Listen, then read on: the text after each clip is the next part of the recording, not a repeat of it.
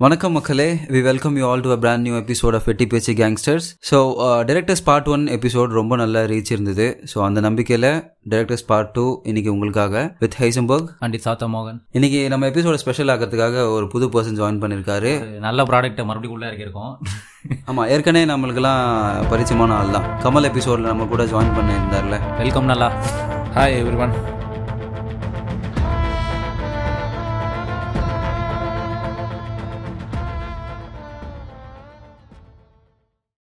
தமிழ் சினிமாவில் இந்த டேரக்டர் வர்றதுக்கு முன்னாடி எப்படி இருந்ததுன்னு பார்த்தீங்கன்னா ஒரு பெரிய பெரிய ஹீரோஸ் மட்டுமே நடிச்சுட்டு அவங்க மட்டுமே ரூல் பண்ணிட்டு இருந்த ஒரு காலமாக இருந்தது. ஃபார் எக்ஸாம்பிள் சிவாஜியாக இருக்கட்டும் எம்ஜிஆராக இருக்கட்டும் இவங்க மட்டுமே ரூல் பண்ணிட்டு இருந்த ஒரு இண்டஸ்ட்ரியாக மட்டுமே இருந்தது.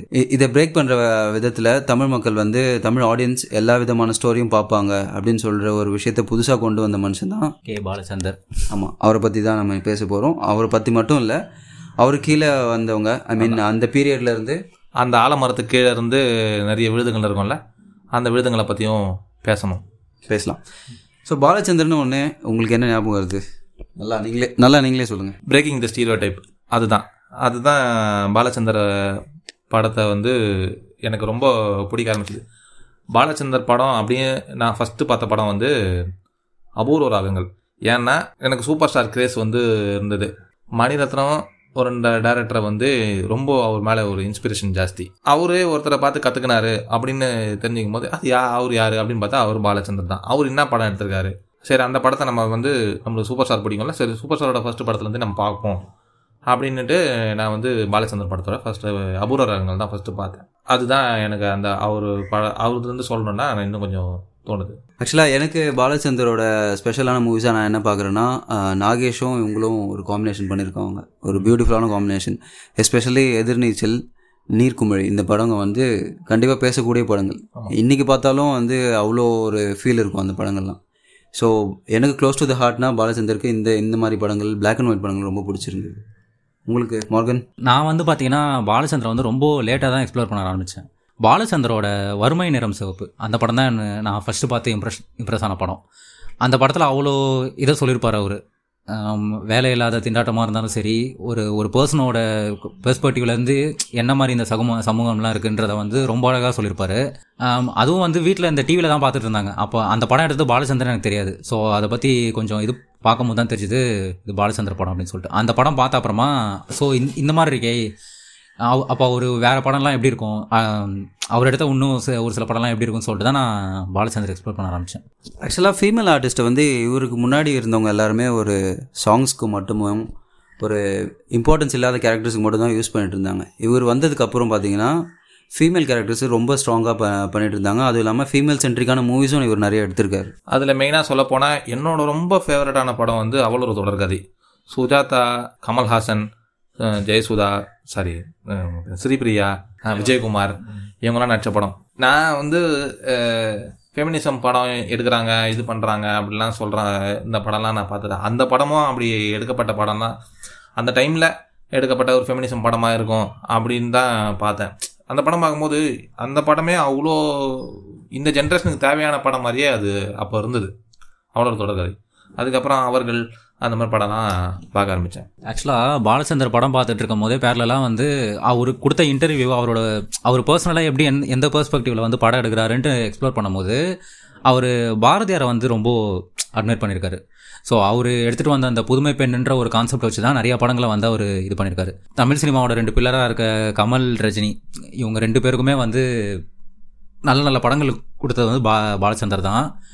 நான் சொன்ன மாதிரி சிகப்பு ரோஜாக்களுக்கு அப்புறமா நினைத்தாலே நிற்கும் அந்த படம் வந்து எனக்கு ரொம்ப பிடிச்சிருந்தது. பாலச்சந்தரோட இன்னொரு ஒரு சைடு ஐ மீன் ரஜினியை வந்து இது அது நாள் வரைக்கும் எல்லாருமே ஒரு மாஸ் ஹீரோவை மட்டுமே தான் பார்த்துட்டு இருந்தாங்க ஒரு வில்லனாவை பார்த்துருக்காங்க. அந்த ஒரு படத்துக்கு அப்புறம் ரஜினியாலையும் ஒரு பயங்கரமான ஒரு ஹியூமர் சென்ஸ் காட்ட முடியும் நல்ல காமெடி பண்ண முடியும்னு சொல்லி காமிச்ச படம் தான் தில்லுமுல்லு எத்தனை பேர் இங்கே தில்லுமுல்லுக்கு ஃபேன் நான் திருமுல்லை ஃபேன் பயங்கரம். எப்போ எப்போ படம் நான் திருமுல்லை படத்தை நான் பார்ப்பேன்?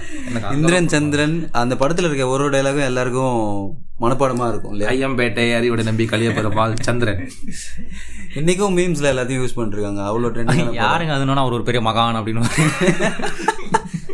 அதெல்லாம் டைமிங் சென்ஸு அந்த எனக்கு அதில் ரஜினி மட்டும் இல்லை. எனக்கு ரொம்ப பிடிச்ச கேரக்டர் அதில் வந்து தேங்காய் சீனிவாசன் கேரக்டர் தான். அது அதெல்லாம் வந்து யார் அந்த நாகேஷ்? அது அப்புறம் லாஸ்டா பேசுறது இந்த பக்கம் ஆறாங்களோ அந்த பக்கம் ஆறாங்களோ இதை வச்சுட்டு ஒருத்தனை ஏமாத்துறான்னா நீ எவ்வளவு பேர் முட்டாளா இருப்ப? அப்படின்றதெல்லாம் சொல்றது. அது டைமிங்ல ஜெய ஜெய சீனி- சீனிவாசன் பேசுற மாதிரி இப்போலாம் யாரும் இருக்காங்களா இல்லைன்றது எனக்கு டவுட் தான். ஆக்சுவலாக இவரால் வந்து காமெடி ஜானர்லேயும் ஒரு பயணியராக இருக்க முடியும் ஒரு தனியாக அவுட் ஸ்டாண்டிங்காக இருக்க முடியும்னு சொல்லிட்டு சூப்பராக காமிச்ச ஒரு விஷயம். பத்தி எப்படின்னா ஒரு எக்ஸ்ட்ரீமா ஒரு எமோஷனல் மூவியும் தர முடியும். அதே எக்ஸ்ட்ரீம்ல ஒரு காமெடி மூவியும் தர முடியும்ட்டு வந்து ரொம்ப அழகாவே ப்ரூவ் பண்ணிட்டாரு ஒரு சில படங்களால. தேட்டரில் தேட்டரில் எம்ஜிஆர் சிவாஜி படத்துக்கு மட்டுமே கூடின கூட்டம் பாலச்சந்தர் படம் அப்படின்றதுக்காகவே கூடும். ஏன் அப்படின்ற ஒரு காரணம்னா ஒரு படத்துக்கும் இன்னொரு படத்துக்கும் இருக்கிற வித்தியாசம் தான் அந்த படம் மாதிரி இந்த படம் இருக்காது. இதில் என்ன சொல்லியிருக்கிறார் பாலச்சந்தர்? நான் ரீசெண்டாக ஒரு படம் பார்த்தேன். அரங்கேற்றம்னு ஒரு படம். அதாவது ஒரு ஒரு பிராமின் ஃபேமிலி வந்து ரொம்ப கஷ்டத்தில் இருக்கும். அந்த க வறு வறுமையில் இருக்கிறது தான் அந்த பிரா அந்த பிராமின் ஃபேமிலியில் இருக்கிற மூத்த பொண்ணு வந்து அந்த ஃபேமிலியை காப்பாற்றுறதுக்கு ப்ராஸ்டியூஷனில் தள்ளப்பட்டுருவாங்க. அவங்க தான் வந்து அந்த அப்புறம் அவங்க சம்பாரிச்சு தான் அந்த குடும்பத்தையே இது பண்ணுற மாதிரி இருக்கும். எனக்கு என்ன ஒரு டவுட்னா அந்த காலத்தில் இந்த படம் வந்து ஒரு அடல்ட் ஃபிலிம் எப்படி இந்த படத்தெல்லாம் எடுக்க விட்டாங்க? இந்த படம் வந்த போது அந்த அவ்வளோ பேர் கொண்டாடி இருக்காங்க இந்த படத்தை. யாரும் எதிர்ப்பு தெரிவிக்கல. ஆனால் இந்த டைமில் அந்த ஒரு படம் எடுத்தா கொடி தூக்கி வந்துடுறாங்க.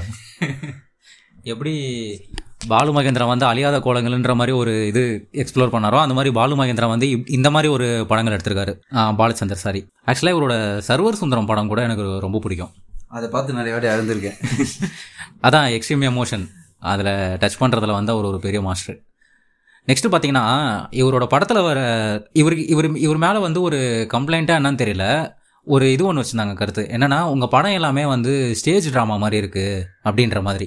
இதை நம்ம இதை எப்படி கம்ப்ளைண்ட்னு சொல்கிறதுலாம் தெரியல. ஏன்னா படம் எடுக்கிறத விட ரொம்ப கஷ்டம் ஸ்டேஜ் ட்ராமான்றது தான். அந் எந்த அளவுக்கு அவர் அந்த உழைப்பை போட்டிருந்தாருன்னா எப்படி அந்த சீன் செட் ஆகுறது எல்லாமே வந்து ஃபஸ்ட்டே அவர் ட்ரையல் பார்த்துட்டு அதுக்கப்புறமா தான் வந்து ஸ்க்ரீன் பிளேவாக மாற்றி அதுக்கப்புறமா எடுத்துகிட்டு வந்திருப்பாங்க. இதை தான் வந்து கமல் இப்போ வரைக்கும் ஃபாலோ பண்ணிட்டு இருக்காரு அவரோட கடைசி காலகட்டத்தில் கூட அவர் வந்து ஒரு ட்ராமா போடணும்னு தான் ஆசைப்படுறாரே தவிர படம் எடுக்கணும்னு ஆசைப்படலை. ஓகேவா? அப்படின்னா அவர் அவரோட ட்ராமா வந்து அவர் அவர் எவ்வளோ அந்த ட்ராமா மேலே அவர் வந்து காதல் வச்சுருக்காருன்றது நம்மளுக்கே தெரியும். ஏன் ஸ்டேஜியாக இருக்குது ஸ்டேஜியாக இருக்குன்னா நம்ம வந்து அந்த டைமில் வந்து நீங்கள் படம் அப்படி ஆக்ஷன் படமாகவோ இப்போ குற்றச்சாட்டு வைக்கிறவங்களாம் என்ன மாதிரி படம் பார்க்குறாங்கன்னா ஓவர் மசாலா மூவிஸ் பார்க்குறாங்க ஒரே ஆக்ஷன் படமாக பார்க்குறது படம் பார்க்குறாங்க அந்த மாதிரி ஒரு இதுவாக இருக்கிறதுனால நம்ம வந்து பாலச்சந்தர் படத்தெல்லாம் ஸ்டேஜி அப்படின்னு சொல்லி இன்ஃபேக்ட் ஒரு இன்டர்வியூவில் வந்து பிசி ஸ்ரீராம் சினிமாட்டோகிராஃபரே வந்து அவரே சொல்லியிருக்காரு பாலச்சந்தர் ஃபிலிம்ஸாக ஸ்டேஜி அப்படின்னு சொல்லியிருக்காரு. ஆனால் அதை வந்து அவர் வந்து ஒரு கொஞ்சம் பெருமையாக தான் சொல்லியிருப்பாரு. ஏன்னா அந்த அளவுக்கு நல்லா இருக்கும் அந்த ஸ்டேஜ் ட்ராமா நீங்கள் ட்ராமாலாம் அதிகமாக பார்த்தீங்கன்னா தெரியும். வீட்டில் உட்காந்து சன் டிவி நாடகம் மட்டும் பார்க்கக்கூடாது ஷோஸ்லாம் நிறைய இருக்குல்ல அதெல்லாம் கூட பார்த்து பார்க்குறவங்களா இருந்தால் தெரியும். யூடியூப்பில் நிறைய இருக்கு பாருங்கள் ஆக்சுவலாக இப்போ வர நல்ல படங்களுக்கெல்லாம் அந்த மாதிரி ட்ராமாலேருந்து எடுத்துகிட்டு வந்த சீன்ஸ்லாம் வச்சதுனால தான் அதுக்கப்புறம் அந்த ஜென்ரேஷன்ஸ்லாம் அதுக்கேற்ற மாதிரி ஸ்க்ரீன் ப்ளே பண்ணாங்கன்னு நான் நினைக்கிறேன். ட்ராமா ட்ராமான்னு சொன்னவங்கள இது ஒரு இது என்னன்னா விசுவுக்கு வாங்க. விசு படம் எல்லாமே ட்ராமா தான். ஓவர் டயலாக் ஓரியன்ட் ஃபிலிம் தான். நீங்கள் வந்து விஷுவலாக வந்து படம் பார்த்து நீங்கள் கதை தெரிஞ்சிக்க போகிறதோ அந்த மாதிரிலாம் இல்லை. அந்த எமோஷனை புரிஞ்சு கேட்ச் பண்ணிக்க போறீங்கன்றதான் கிடையாது. எல்லாமே டயலாக் டயலாக் டயலாக் தான். ஆக்சுவலாக விசுவோட படம் எல்லாமே சீரியஸான ஒரு கண்டென்ட் தான். அது எவ்வளோக்கு எவ்வளோ காமெடியாக சொல்ல முடியுமோ அவ்வளோ காமெடியாக சொல்லியிருப்பாங்க. சம்சாரம் அது மின்சாரம். எல்லாருக்கும் ரொம்ப தெரிஞ்ச படம் வந்து அந்த படம் தான். ஏன்னா நேஷனல் அவார்டு வின்னிங் ஃபிலிம் அது. அந்த படத்தை வந்து எனக்கு நான் எத்தனை தடவை அந்த படத்தை டிவியில் போட்டாலும் நான் அந்த படம் பார்ப்பேன். கண்டிப்பாக பார்ப்போம் போர் அடிச்சுன்னா அந்த படத்தை நான் ஆடியோவாக கூட கேட்டிருக்கேன். அந்த மாதிரி கூட நான் படம் பார்த்துருக்கேன் ஆக்சுவலாக நோட் பண்ணிங்கன்னா நான் சொன்னது தான் ரொம்ப சீரியஸான கண்டென்ட்டு அந்த டைலாக்ஸாக இருக்கட்டும் அது அவங்க கொண்டு போனதும் ஒரு ஃபன்னியான எலிமெண்ட்டாக கொண்டு போயிருப்பாங்க. விசு பாலச்சந்தர்லாம் வந்து இப்போ சினிமாவில் படம் எடுக்க முடியாமல் போனதே ஒரு பெரிய லாஸ்ன்னு தான் நான் நினைப்பேன். ஆக்சுவலாக விசு இந்த வருஷம் தான் இறந்தாரு. அதுவே ஒரு பெரிய லாஸ் தான். இந்த வருஷம் நிறைய பேர் இறந்துட்டாங்க. அது சொன்ன மாதிரி. ஆக்சுவலாக பாலச்சந்தரோட ஒரு பெரிய அட்மிரர்னு பார்த்தீங்கன்னா வந்து கமல் தான். அவர் பண்ண ஒரு விஷயம் வந்து ஒரு பர்ஃபெக்ட் ஃபேரவல் மாதிரி பாலச்சந்தருக்கு. எப்படி சொல்கிறதுனா நான் நம்ம நல்லாக்கு ரொம்ப பிடிச்ச படம் உத்தம வில்லன். அந்த உத்தம வில்லன் படத்தோட பிளாட் பார்த்தீங்கன்னா சாக போகிற ஒரு கலைஞனுக்கு ஃபேர்வெல் தர மாதிரி ஒரு படம். அதாவது கமல் தான் வந்து அதில் சா அதான் இறக்க போகிறாரு அவருக்கு இது வந்து. ஸோ இப்போ வந்து பார்த்தீங்கன்னா இதில் வந்து நீங்கள் பாலச்சந்திர வச்சு பார்க்கணும் பாலச்சந்தர் அந்த படத்தில் நடிச்சுட்டு அதுக்கப்புறம் இறந்துட்டாரு. இதை நீங்கள் உங்கள் அவுட்லைனாக பார்த்தீங்கன்னா பாலச்சந்தர் கொடுத்த ஒரு ஃபேர்வெல் மூவி தான் வந்து உத்தம். ஒரு ட்ரிபியூட்டாக கூட அது இருக்கலாம். பாலச்சந்தர் வந்து உடல் தான் அழிஞ்சிருக்கே தவிர அவரோட கலை என்னைக்குமே அழிஞ்சதே கிடையாது. அதுக்கு சாட்சியா உத்தம வில்லன் கூட அதுல ஒரு ரெண்டு மூணு இடத்துல சொல்லியிருப்பாரு. சாகாவரம் பெற்றேன் அப்படின்ட்டு. அது வந்து ஃபுல்லா சொல்றது வந்து பாலச்சந்திர தான் அவரு. இப்போ பாலச்சந்தர் வந்து சொல்லணும்னா பாலச்சந்தருக்கு ரைட்டு லெஃப்ட்டு எல்லாமே வந்து அவரோட கூடவே இருந்த நம்பர் டூ மிஸ்டர் அனந்து. அவர் தான் வந்து கமல்ஹாசனுக்கு வந்து குருன்னு கூட வச்சுக்கோங்க. அந்த மாதிரி ஒரு ஒரு ஆள்.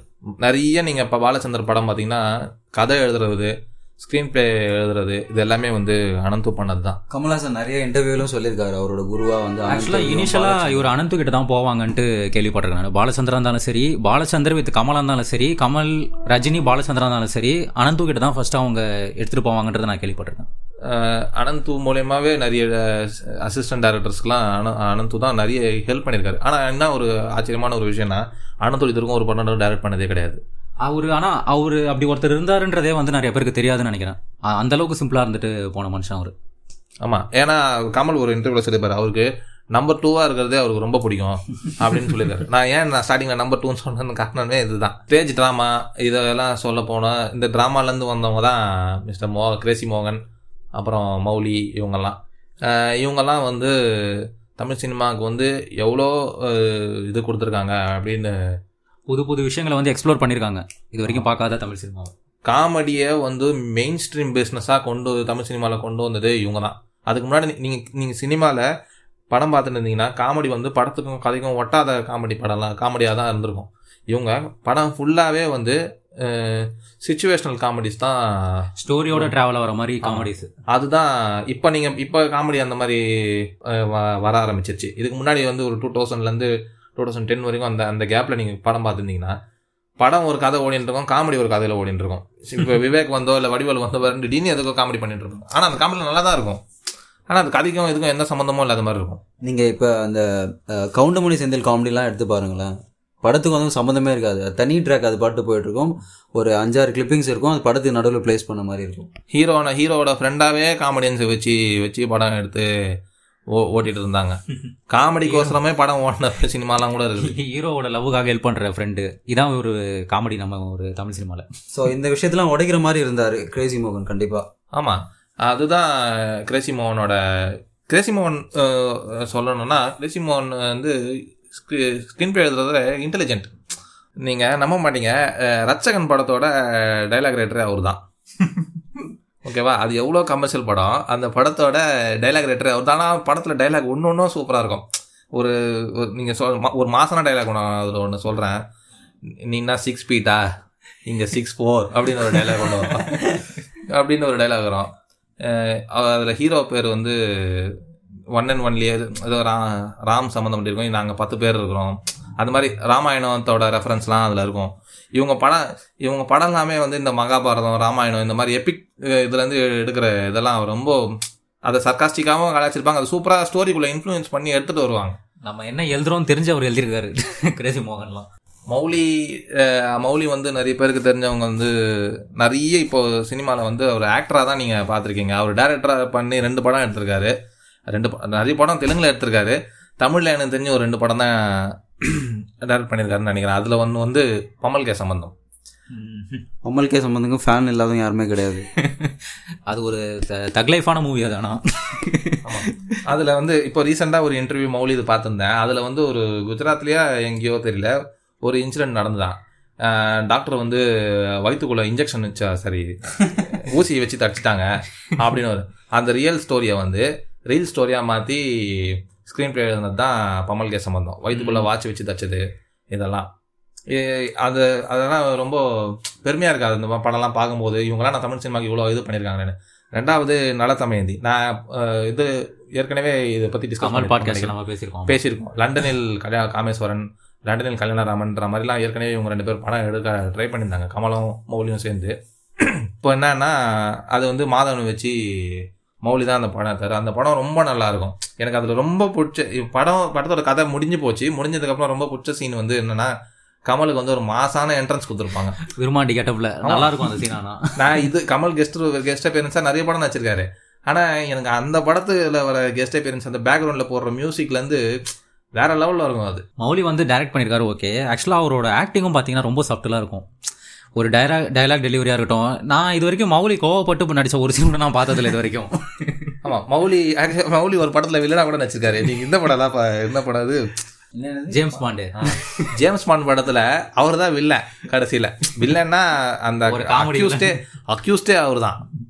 ஆனா கதை வந்து இவனுக்கு மேல திரும்பிடும். பா- பார்த்திபன் மேலேயும் பிரபுதேவா மேலேயும் திரும்பிடும் அது. இந்த காதலா காதலாலாம் ஒரு ப- அவர் கொடுத்த அந்த ஆக்டிங்லாம் வேற லெவலில் இருக்கும்.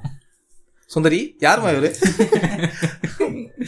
ஸோ நம்ம பார்ட் ஒன் எபிசோடில் வந்து பாலு மகேந்திரா பற்றி பேசிட்டு அப்புறம் அவங்களுக்கு கீழே இருக்க அசிஸ்டன்ஸ்லாம் சாரி அவங்களுக்கு கீழே இருக்கல அவங்க கூட ஒர்க் பண்ண அசிஸ்டன்ஸ் பற்றிலாம் நம்ம நிறையா பேசணும் ஸோ பாலு மகேந்திராக்கு அப்புறம் அவரோட லீக் யார் கேரி பண்ணான்ற அந்த அசிஸ்டன்ஸ் பற்றிலாம் கூட நம்ம இப்போ பேசலாம். நீங்கள் சொல்லுங்க நல்லா அவரோட அசிஸ்டன்ஸ் இல்லை அவரோட ஒர்க்கை ஒன்றும் கேரி பண்ணிட்டு இருக்கிறதுனா உங்களுக்கு யார் ஃபர்ஸ்ட் ஞாபகம் வரா? அவரோட அசிஸ்டன்ஸு அவரோட இது கேரி பண்ணுறாங்களான்னு தெரியாது. ஆனால் இவங்களும் கதை சொல்கிற விதத்தில் ரொம்ப புதுமையாக காமிச்சவங்க தான். இதயம்னு ஒரு படம் பார்த்துருப்பீங்க நிறைய பேர். எல்லாருக்குமே தெரிஞ்சோம் ஃபாரவர் சிங்கிள் தானே? ஆமாம் இப்போ இருக்கிற சிங் சிங்கிள்ஸ் ரொம்ப பெருமையாக நினச்சிக்கலாம் அந்த படம் பார்த்துட்டு. கதிர்னு ஒரு டேரக்டர் வந்தார். அவர் இதை ஃபஸ்ட்டு அவரோட படம் வந்து இதயம். அவர் அப்புறம் இன்னொன்று அவர் எடுக்கிறது லவ் படமாக தான் இருக்கும். ஏஆர் ரகுமானுக்கும் கதிர்க்கும் இருக்கிற கெமிஸ்ட்ரி கெமிஸ்ட்ரி வந்து வேறு எந்த டேரக்டர் கூடயும் அதிகமாக ஒர்க் ஆன மாதிரி எனக்கு தெரியல. ஏன்னா எல்லா படமும் அவங்க ரெண்டு பேரும் ஒர்க் பண்ண எல்லா படமும் ரொம்ப நல்லாயிருக்கும் காதல் தேசம் காதலர் தினம் காதல் எஃப்எம் இந்த மாதிரி படங்கள்லாம். அதுக்கப்புறம் அவரை காணோம். கதி ஒரு ட்ரிவியா பார்த்தீங்கன்னா கதிரோட அசிஸ்டன்ட் டேரக்டர் தான் வெற்றிமாறன். வெற்றிமாறன் மிஷ்கின் இவங்கலாம். எப்படி அந்த டேரக்டர் கிட்ட இருந்து இப்படி ஒரு படம் எடுக்கிறான்ட்டு கொஞ்சம் இது. ஆனா அவரை பாத்தீங்கன்னா பிரம்மாண்டமா லவ் ஸ்டோரி எடுத்து அவர் தான் நினைக்கிறேன் நம்ம தமிழ் சினிமா எனக்கு எனக்கு ரொம்ப ஆச்சரியமா இருக்கும். அது பச்சை பாஸ் காலேஜ் நம்ம பாடம் கதை அது எப்படி அது பண்ணாங்கன்றதெல்லாம் வேற லெவலு ஏன்னா இந்த காதல் தேசம் படம் பார்க்கும்போது பாட்டு ரொம்ப நல்லா இருக்கும் கதை ரொம்ப நல்லா இருக்கும் லாஸ்ட் சீன்ல. ஆ ஃபைட்டு ஒன்று ரெண்டாவது அப்புறம் அதுவும் அதுவும் முடிஞ்சதுக்கப்புறம் கிளைமேக்ஸ் வந்து ஹீரோயின் வந்து கடைசியில் யார் தான் வந்து யார் கூட தான் போய் வாழ போறாங்கன்னு பார்த்தா ரெண்டு பேர் கூடயும் வாழாம பிரிஞ்சு போயிடுவாங்க. அது ரொம்ப நல்லா இருக்கும் காதலர் தினத்தோட காதலர் தினம்னு படத்தோட கிளைமேக்ஸும் இதே தான் கடைசியில் ஹீரோயினும் ஹீரோயினும் சேர்றாங்களா இல்லையான்றத இது பண்ணி கடைசியில் ஒரு ஃப்ரேமில் வச்சு ஃபோட்டோ ஃப்ரேமில் வச்சு அந்த படத்தை முடிச்சிருப்பாங்க. ரொம்ப- ரொம்ப நல்லா அவரு- நல்லா அவரும் வந்து கொஞ்சம் புதுசா எடுத்துட்டு வந்தாரு. லவ் ஸ்டோரியே வந்து டிஃப்ரெண்டா எடுத்துட்டு வந்தாரு. அவரோட நீங்க சொன்ன மாதிரி அவர் படத்துல வர பாட்டுலாம் வந்து வேற ஒரு லீக்ல தான் இருந்தது. ஒரு மேக்ஸிமம் ஒரு சிக்ஸ் ஆர் செவன் மினிட்ஸ் அந்த சாங்ஸ் இருக்கும். நீங்க தாண்டியா ஆட்டமும் ஆட சாங்லாம் கேட்டிங்கன்னா வச்சுக்கோங்களேன் அந்த பாட்டுலாம் மேக்ஸிமம் சிக்ஸ் மினிட்ஸ் மேலே தான் இருக்கும். சாங்ஸ் ஓ மரியா அந்த சாங்லாம் வந்து ஒரு பாப் கல்ச்சர் மாதிரி இருக்கும். எப்படி? சினிமாக்குள்ள வந்த காலமே அதுதான். இன்டர்நெட்ல ஃபேஸ்புக்லாம் வந்து முன்னோடியா அந்த படத்துல தெரிஞ்சிடும் அந்த கிரெடிட்ஸ்லாம் வந்து வாலிக்கு தான் கொடுக்கணும் ஆமா அது வாலி கொடுக்கணும். ஆக்சுவலா ஃபேக் ஐடி பத்திலாம் அப்பயே சொல்லியிருப்பாரு நம்ம கவுண்ட் பண்ணி வச்சு. ஆமா அதெல்லாம் நம்ம மகான் வச்சு அதெல்லாம் அப்பவே பண்ணிட்டாங்க அதை. ஸோ ஓகே இவரும் வந்து அவர்கிட்ட இருந்து வந்ததுனால நம்மளும் ஏதாவது புதுசா பண்ணுன்றதுக்காக ட்ரை பண்ணிருக்காரு. ஓகே ஒரு கரெக்ட் தான். எனக்கு ரீசெண்டாக ரீசெண்டாக வெற்றிமாறனோட இன்டர்வியூல வந்து சொல்லி இந்த வெற்றிமாறன் சொன்னது என்னன்னா ஒரு அசிஸ்டன்ட் டைரக்டர் வந்து அசிஸ்டன்ட் டைரக்டராக இருந்து தான் சினிமா எடுக்க வரணுன்றதெல்லாம் கிடையாது. இன்ஃபேக்ட் பாலச்சந்திரே நீங்கள் பார்த்தீங்கன்னா ஒரு அசிஸ்டன்ட் டைரக்டராக இருக்குல்ல வேலைலாம் செய்யல. அவர் ஸ்ட்ரெயிட்டாக வந்து படம் எடுக்க வந்தவர் தான். அவரை மாதிரி ஆமாம் ரைட்டராக வேலை செஞ்சிருந்தாரு. அவர் வந்து அப்படியே படம் எடுக்க வந்தவர் தான். அது மாதிரி தான் இங்கே இது இருக்காங்க. இப்போ அசிஸ்டன்ட் டைரக்டரோட வேலை என்னன்னா தொழில் கற்றுக்கணும் அதாவது முன் அவருக்கு முன்னாடி வேலை செஞ்சவங்க வந்து என்ன தப்பு பண்ணாங்க அதை இவங்க பண்ணாமல் இருக்கிறது தான் இதுவாக இருக்கும். அந்த மாதிரி தான் நல்லா தொழில் கத்துக்கிட்டு வெற்றிமாறன் மிஷ்கின்லாம் இப்போ பண்றாங்கன்னு நினைக்கிறேன் கதிர்கிட்ட இருந்து. சரி அடுத்தது பார்த்தீங்கன்னா இவரை பற்றி சொல்லணும்னு வச்சுக்கோங்களேன். இவர் வந்து பயங்கரமான படங்கள் படங்கள்லாம் எடுத்திருக்காரு. எப்படின்னா ஒரு ஒரு ஜென்ரேஷனுக்கும் அந்த அந்த படம்லாம் வந்து ஒரு பயணியரான நின்றுது யாருன்னு பார்த்தீங்கன்னா நம்ம பாஷா டைரக்டர் சுரேஷ் கிருஷ்ணா தான். இ- இவர்கிட்ட எனக்கு ரொம்ப ஸ்ட்ரேஞ்சாக இல்லை வியர்டாக இருக்கிற ஒரு விஷயம் என்னன்னா பாஷா எடுத்தவர் எப்படி இந்த ஆழம் தான் எடுத்தாருன்றது தான் எனக்கு இப்போ வரைக்குமே ஒரு டவுட்டாக இருக்குது. இல்லை நிறைய வேரியேஷன் இருக்கும். அவர் எடுத்த மூவிஸ் எல்லாமே பார்த்தீங்கன்னா பாஷா எடுத்தவர் அண்ணாமலை எடுத்தார் அதுக்கப்புறம் சத்யா எடுத்தார் வீரா இந்த மாதிரி ஒரு டிஃப்ரெண்ட்டான படங்கள் நிறைய எடுத்துகிட்டே இருந்தார். சுரேஷ் கிருஷ்ணா தான் வந்து பக்கா கமர்ஷியல் டைரக்டர் எனக்கு தெரிஞ்சு. அதாவது மசாலா ஃபிலிம் எடுக்கிற மசாலா ஃபிலிம்னா என்னன்னா அஞ்சு அஞ்சு பாட்டு அஞ்சு ஃபைட்டு காமெடி சீன்ஸு சென்டிமெண்ட்டு எல்லாமே இருக்கும். இவர் படத்தில் எல்லாமே இருக்கும். அதுதான் இவர் இவரோட ஃபர்ஸ்ட் படமே வந்து சத்யா கமல்ஹாசனை வச்சு எடுத்த படம். நான் அந்த படத்தை பார்க்கல. ஆனா அந்த அந்த படத்தோட இன்ஸ்பிரேஷன் என்ன நல்லா அதிர்ச்சி கொடுக்குறீங்க? கமல் கண்ணின்ட்டு சத்யா படம் பார்க்கலன்றீங்க. ஆமா எனக்கு நான் தான் சொன்னேனே நான் அந்த பாட்காஸ்ட் நான் சொன்னது தான் நான் கமல் படம் ஒரு ரெண்டு மூணு படம் தான் நான் பார்க்காம விட்டுருக்கேன் இப்போதைக்கு. அதில் சத்யா இந்த மாதிரி படம் தெரிஞ்சு நீங்க இந்த சத்யா படம் பார்த்தோம்னா பாத்தீங்கன்னா ஏன்டா பார்க்காம விட்டோம்னு வச்சிருப்பீங்கன்னு நினைக்கிறேன். ஆமா. அது ஒரு எனக்கு அந்த கதை சீன்ஸ் தான் அதிகமாக நான் பார்த்துருக்கேன். பே அந்த படத்தில் இளையராஜாவோட பாட்டுங்க வந்து ரொம்ப பிடிக்கும். அது அது அதை பற்றி என்னால் அவ்வளோதான் இப்போதைக்கு சொல்ல முடியும். ஆனால் இப்போ என்னன்னா அவருக்கு அப்புறம் அதுக்கு அந்த படம் பார்க்காம நான் வந்து அண்ணாமலைன்னு ஒரு படம் அவரது அவர் எடுத்திருக்காரு. அந்த படம் வந்து ஆக்சுவலாக சொல்ல போனாங்க பாலச்சந்தரோட இன்னொரு அசிஸ்டன்ட் எடுக்க வேண்டிய படம் ரஜினியை வச்சு. ஆனால் அவர் அந்த ஏதோ ஒரு சுச்சுவேஷனால அந்த டேரக்டர் வந்து அந்த படத்தை எடுக்க முடியாமல் போயிடுச்சு. அதனால அண்ணாமலை எடுக்கிறதுக்கு இவர் கையில் தான் வந்தது அந்த ஸ்கிரிப்ட் ட்ரிவியா ஆமாம் அவர் சுரேஷ் கிருஷ்ணா வந்து ஓகே நான் பண் நான் எடுக்கிறேன் அப்படின்னு சொல்லிட்டு ஒரு அண்ணாமலை படம் எடுத்தார். ரஜினிக்கு மிகப்பெரிய ஹிட் ஆக்சுவலா அண்ணாமலை. ரஜினியோட அந்த சூப்பர் ஸ்டார்ன்ற ஒரு ஸ்டேட்டஸ் வந்ததுக்கு காரணமான ரெண்டு படங்கள் பாத்தீங்கன்னா பாஷா அண்ட் அண்ணாமலை. ஆமாம் அது அது சூப்பர் ஸ்டாரை வந்து ஓகே ரஜினி அதான் அண்ணாமலைக்கு முன்னே அண்ணாமலைக்கு பின்னன்னு சொல்கிற மாதிரி ரஜினி படங்களை வந்து பிரிச்சிடலாம். அண்ணாமலைக்கு அப்புறமா வந்த நீங்கள் எந்த படம் ரஜினி படம் எடுத்து பார்த்தாலும் ஒரே ஒரு டெம்ப்ளேட் தான் இருக்கும். அந்த டெம்ப்ளேட் உள்ள ரஜினி அடைக்கிறாங்க ரஜினி வந்து ஒரு எனக்கு பொறுத்த வரைக்கும் ரஜினி வந்து ஒரு சிங்கம் ஒரு பெரிய ஆக்டர் அவர். ஓகேவா அவர் ஃபென்டாஸ்டிக் ஆக்டருங்க அவரோட நான் அடுத்த வர இதுலலாம் சொல்கிறேன் நான். ஏன்னா ஒரு காம்போ இருக்குது அவர்கிட்ட. அதுக்காக சொல்கிறேன் ஆக்சுவலாக வந்து ஆலவந்தான் படத்தோட ஸ்டோரி வந்து இவர் எழுதிட்டாராம். கமல். நாணயம் தாயம்ன்ற ஒரு நாவல்லேருந்து இது பண்ணி ஒரு ஸ்டோரி எழுதிட்டாரு. ஸோ இதை வந்து மெயின் ஸ்ட்ரீமாக எடுத்துகிட்டு வரதுக்கு வந்து ஒரு டேரக்டர் தேவைன்னு பார்க்கும்போது அவர் ஃபஸ்ட்டு சூஸ் பண்ணது வந்து சுரேஷ் கிருஷ்ணா தான். ஸோ கமல் வந்து ஒருத்தர் மேலே நம்பிக்கை வைக்கிறாருன்னா அவர்கிட்ட ஏதோ இருக்குன்னு தான் அர்த்தம். அந்த விஷயத்தில் வந்து சுரேஷ் கிருஷ்ணா வந்து ஒரு நல்ல டைரக்டராக தான் தெரியுறாரு. சுரேஷ் கிருஷ்ணா கிட்ட கமல்ஹாசன் சொன்ன அந்த ஸ்கிரிப்டோட ஐடியா என்ன? ஃபர்ஸ்ட் ஒன் லைன் என்னன்னு பாத்தீங்கன்னா ரெண்டு அனிமல் ஒன்னு ஒன்னு அனிமல் இன்னொன்னு ட்ரெயின்ட் அனிமல் ஓகேவா இதுதான் ஆளவந்தனோட ஒன் லைன் நெக்ஸ்ட் ஒரு படம் பார்த்தீங்கன்னா சங்கமம்னு ஒரு படம். இது பார்த்தீங்கன்னா ஒரு மியூசிக்கலான் மியூசிக்கல் ஹீட்டான ஒரு படம் இது. இந்த படத்தில் வர எல்லா பாட்டுமே வந்து இப்போ ஏஆர் ரகுமானோட ஒர்க் வந்து தனியாக தெரியும். இப்போ வரைக்குமே வந்து சங்கமம் பாட்டெலாம் எங்கேயோ கேட்டாலோ இல்லை நம்ம ஸ்கிப் பண்ணும்போது அந்த பாட்டு வந்துட்டா நம்ம அதை ஃபுல்லாக கேட்டுட்டு தான் போவோம். எனக்கு அதுல அந்த மழை துளி மழை துளி சாங் வந்து ரொம்ப நடுவில் வர அந்த எம்எஸ்வியோட அந்த ஒரு சின்ன பாட்டு ஒரு டூ டூ மினிட்ஸ்க்கு பாடியிருப்பாரு. இன்டர்லூட் மாதிரியே கூட வச்சுக்கலாமே அதை. அதுவே ஒரு ரொம்ப பெரிய இதுதான். எம்எஸ்வி வந்து அந்த பா அந்த லைன் வந்து மணிவண்ணன் பாடுற மாதிரி தான் இருக்கும் ம- மணிவண்ணன் பேக் சிங்கராக அவர் பாடியிருப்பாரு. ரொம்ப நல்லா இருக்கும். எனக்கு என்னமோ மணிவண்ணனே பாடுற மாதிரி தான் இருந்தது. ஆமாம் ஊருக்காக உழைக்கிற கலைஞன் வந்து தன்னையே மறந்துட்டு அவனோட கலையெல்லாம் தருவான்றது தான் வந்து அந்த ஒரு இது. ரொம்ப டச்சிங்காக இருக்கும் அதெல்லாம். இன்னொரு படம் சுரேஷ் கிருஷ்ணா இது சொல்லணும்னா ஆஹா அப்படின்னு ஒரு படம் இருக்கு. பார்த்துருக்கீங்களா? அடிக்கடி கேடிவியில் போடுவானுங்க. இந்த ஆஹா படத்தோட டைலாக் ரைட்டர் வந்து கிரேசி மோகன். ஒர்க் பண்ண ஸ்க்ரீன் பிளே எழுதினவர் வந்து அதான் அனந்தூன்னு ஒரு ஒருத்தர் சொல்லியிருந்தார்ல K பாலச்சந்தரோட right hand director mister Suresh Krishna. Aaha படத்தை வந்து அவரோட தம்பி ராஜீவ் கிருஷ்ணா வச்சு தான் எடுத்தார். ஆனால் அந்த படம் வந்து பிரா ஒரு பிராமின் ஃபேமிலியில் சுற்றி நடக்கிற கதை தான் உதவாக்கற உதவாக்கறன்ற டைலாக் வந்து அந்த படத்தில் ரொம்ப ஃபேமஸ் ஆனால் அந்த படம் வந்து நிறைய பேர் வந்து எப்படி அதை வேணான்னு சொல்கிறாங்களா இல்லை ஒதுக்கிடுறாங்களா இல்லைன்னு தெரியல. ஏன்னா நம்ம சினிமா வந்து இந்த பிராமின் சம்மந்தப்பட்ட ஃபிலிம்ஸை எடுக்கிறாங்க எடுக்கிறாங்கனாலே அதை தள்ளி வச்சிடறாங்களோ என்னமோன்னு எனக்கு ஒரு சந்தேகமாகவே இருக்கு. அதுக்கு ஒரு டேரக்டர் ஒருத்தருக்காரு பின்னாடி பேசலாம் நம்ம. நீங்க சொல்லுங்க ஐசன். நீங்க ஏதாவது ஒரு படம் வச்சிருப்பீங்களே. இல்லை இவரோட மாஸ்டர் ஒர்க் எல்லாமே நீங்கள் சொல்லிட்டீங்க. இவரோட இன்னொரு முக்கியமான படம் வந்து பாபா. கமல்ஹாசன் வந்து எப்படி ஆள வந்த ஸ்கிரிப்ட் எழுதிட்டு சுரேஷ் கிட்ட கொடுத்தாரோ அதே மாதிரி பாபா வந்து ரஜினி எழுதிட்டு விட்டு கொடுத்தாரா என்னன்னு தெரியல. ஸோ படமே ஒரு மாதிரி தான் போகும். அந்த அந்த படம் வந்து ஃப்ளாப்புன்றாங்க இல்ல நல்லா இருக்காதுன்ற மாதிரி சொல்றாங்க. எனக்கு இப்போ கூட நான் எனக்கு பார்த்தா அந்த படம் எனக்கு ரொம்ப பிடிக்கும். ஒரு தேட்டர்ல போய் பா பாபா படம் பார்த்துட்டு புல்லரிச்சிட்டு வெளியே வந்தேன். திடீர்னு ஒரு படம் பார்த்துட்டு வெளியே வந்து நிறைய பேர் பேப்பர்லலாம் படிக்கும்போது படம் ஃப்ளாப் ரஜினி வந்து ரஜினி கிட்ட டிஸ்ட்ரிபியூட்டர்ஸ்லாம் வந்து காசு கொடுங்க காசு கொடுங்கன்னு அந்த- அந்த ட்ரெண்டே அப்போ தான் ஆரம்பிச்சது. அதுக்கப்புறம் ரஜினி படம் ஓடாம பண்ணிட்டா ரஜினி நம்மளுக்கு காசு கொடுப்பாரு. அப்படின்ற மாதிரிலாம் கொண்டு வந்துட்டாங்க. எனக்கு அந்த படத்தோட அரசியல் தான் ரொம்ப இப்போ ர- ரஜினியை பற்றி சொல்லணும்னா ஆக்டராக தாங்க எனக்கு அவர் பிடிக்கும். அவர் அரசியல்லாம் வந்துட்டு அவர் என்ன பண்ண பாட்காஸ்ட் பண்ற போறாரு மூணு பேருக்குமே அப்படிதான். ஆக்சுவலாக இந்த மாதிரி ரொம்ப ரொம்ப நல்ல படங்கள்லாம் கொடுத்துட்டு இருந்த மனுஷன் ரொம்ப மோசமான படங்களும் ஒரு சிலது கொடுக்க ஆரம்பிச்சிருந்தாரு. என்ன பார்த்தீங்கன்னா இந்த இளைஞன் அப்புறம் கஜேந்திரா இந்த மாதிரி படம்லாம் கூட வந்திருந்தது ஆக்சுவலாக எனக்கு இப்போ இவர் எப்படி தெரியுறாருன்னா நைன்டிஸ் நாஸ்டாலஜிக்கில் வந்து இவர் ஒரு பெரிய பங்கு இவருக்கு இருக்கு. இவரோட படங்களும் சரி இவரோட பாட்டும் சரி ஒரு பெரிய பங்கு இருக்குன்னு நினைக்கிறேன். நான் அண்ணாமலை படத்தோட அதே ஸ்டோரியை எடுத்துன்னு வந்து பரத்தை வச்சு ஆறுமுகம்னு ஒரு படம் எடுத்தாரு. பாஷா படத்தோட அதே ஸ்க்ரீன் பிளே வந்து பாஷா படத்தை அது ஒரு ஸ்க்ரீன் பிளே டெம்ப்ளேட் ஆயிடுச்சு அது. ஓகேவா அதை வந்து- படம் எடுத்தது. இப்போ வந்து அசுரன்லேருந்து எல்லா படமே வந்து பாஷா டெம்ப்ளேட் தான் தனுஷை வச்சு ஒரு மோசமான படம் ஒன்று கொடுத்தாரு. பரட்டை என்கிற அழகு சுந்தரம்னு ஒரு படம். ஐயோ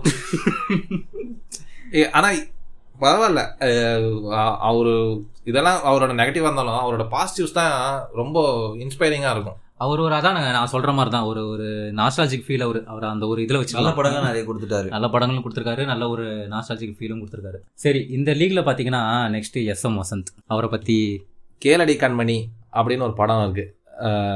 அந்த படத்தோட எஸ்பிபியை ஆக்ட் பண்ண வச்ச பெருமை அவருக்கு சேரும். ஓ ஃபர்ஸ்ட் டைம் அவர் தான் எஸ்பிபி இது பண்ணாரா? ஆமா. அதுல வந்து அந்த மூச்சு விடாம பாட்டு பாடுறது அதெல்லாம் ரொம்ப ரொம்ப நல்லா இருக்கும். அஹ் வசந்த் ஃபிலிம்னாலே எனக்கு ரொம்ப பிடிச்ச படம் ரிதம் தான்.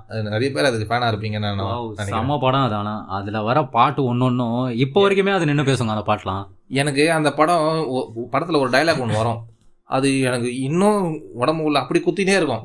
அது அவருக்கு அந்த அது அது நம்ம சொ பேசிட்டு இருக்கும்போதே நிறைய பேருக்கு இது தெரிஞ்சிடும்னு நினைக்கிறேன். ஒரு டைலாக் என்னன்னா அதுல வந்து அர்ஜுன் வந்து அர்ஜுனை வந்து மீனா வந்து விட்டுட்டு போயிடுவாங்க.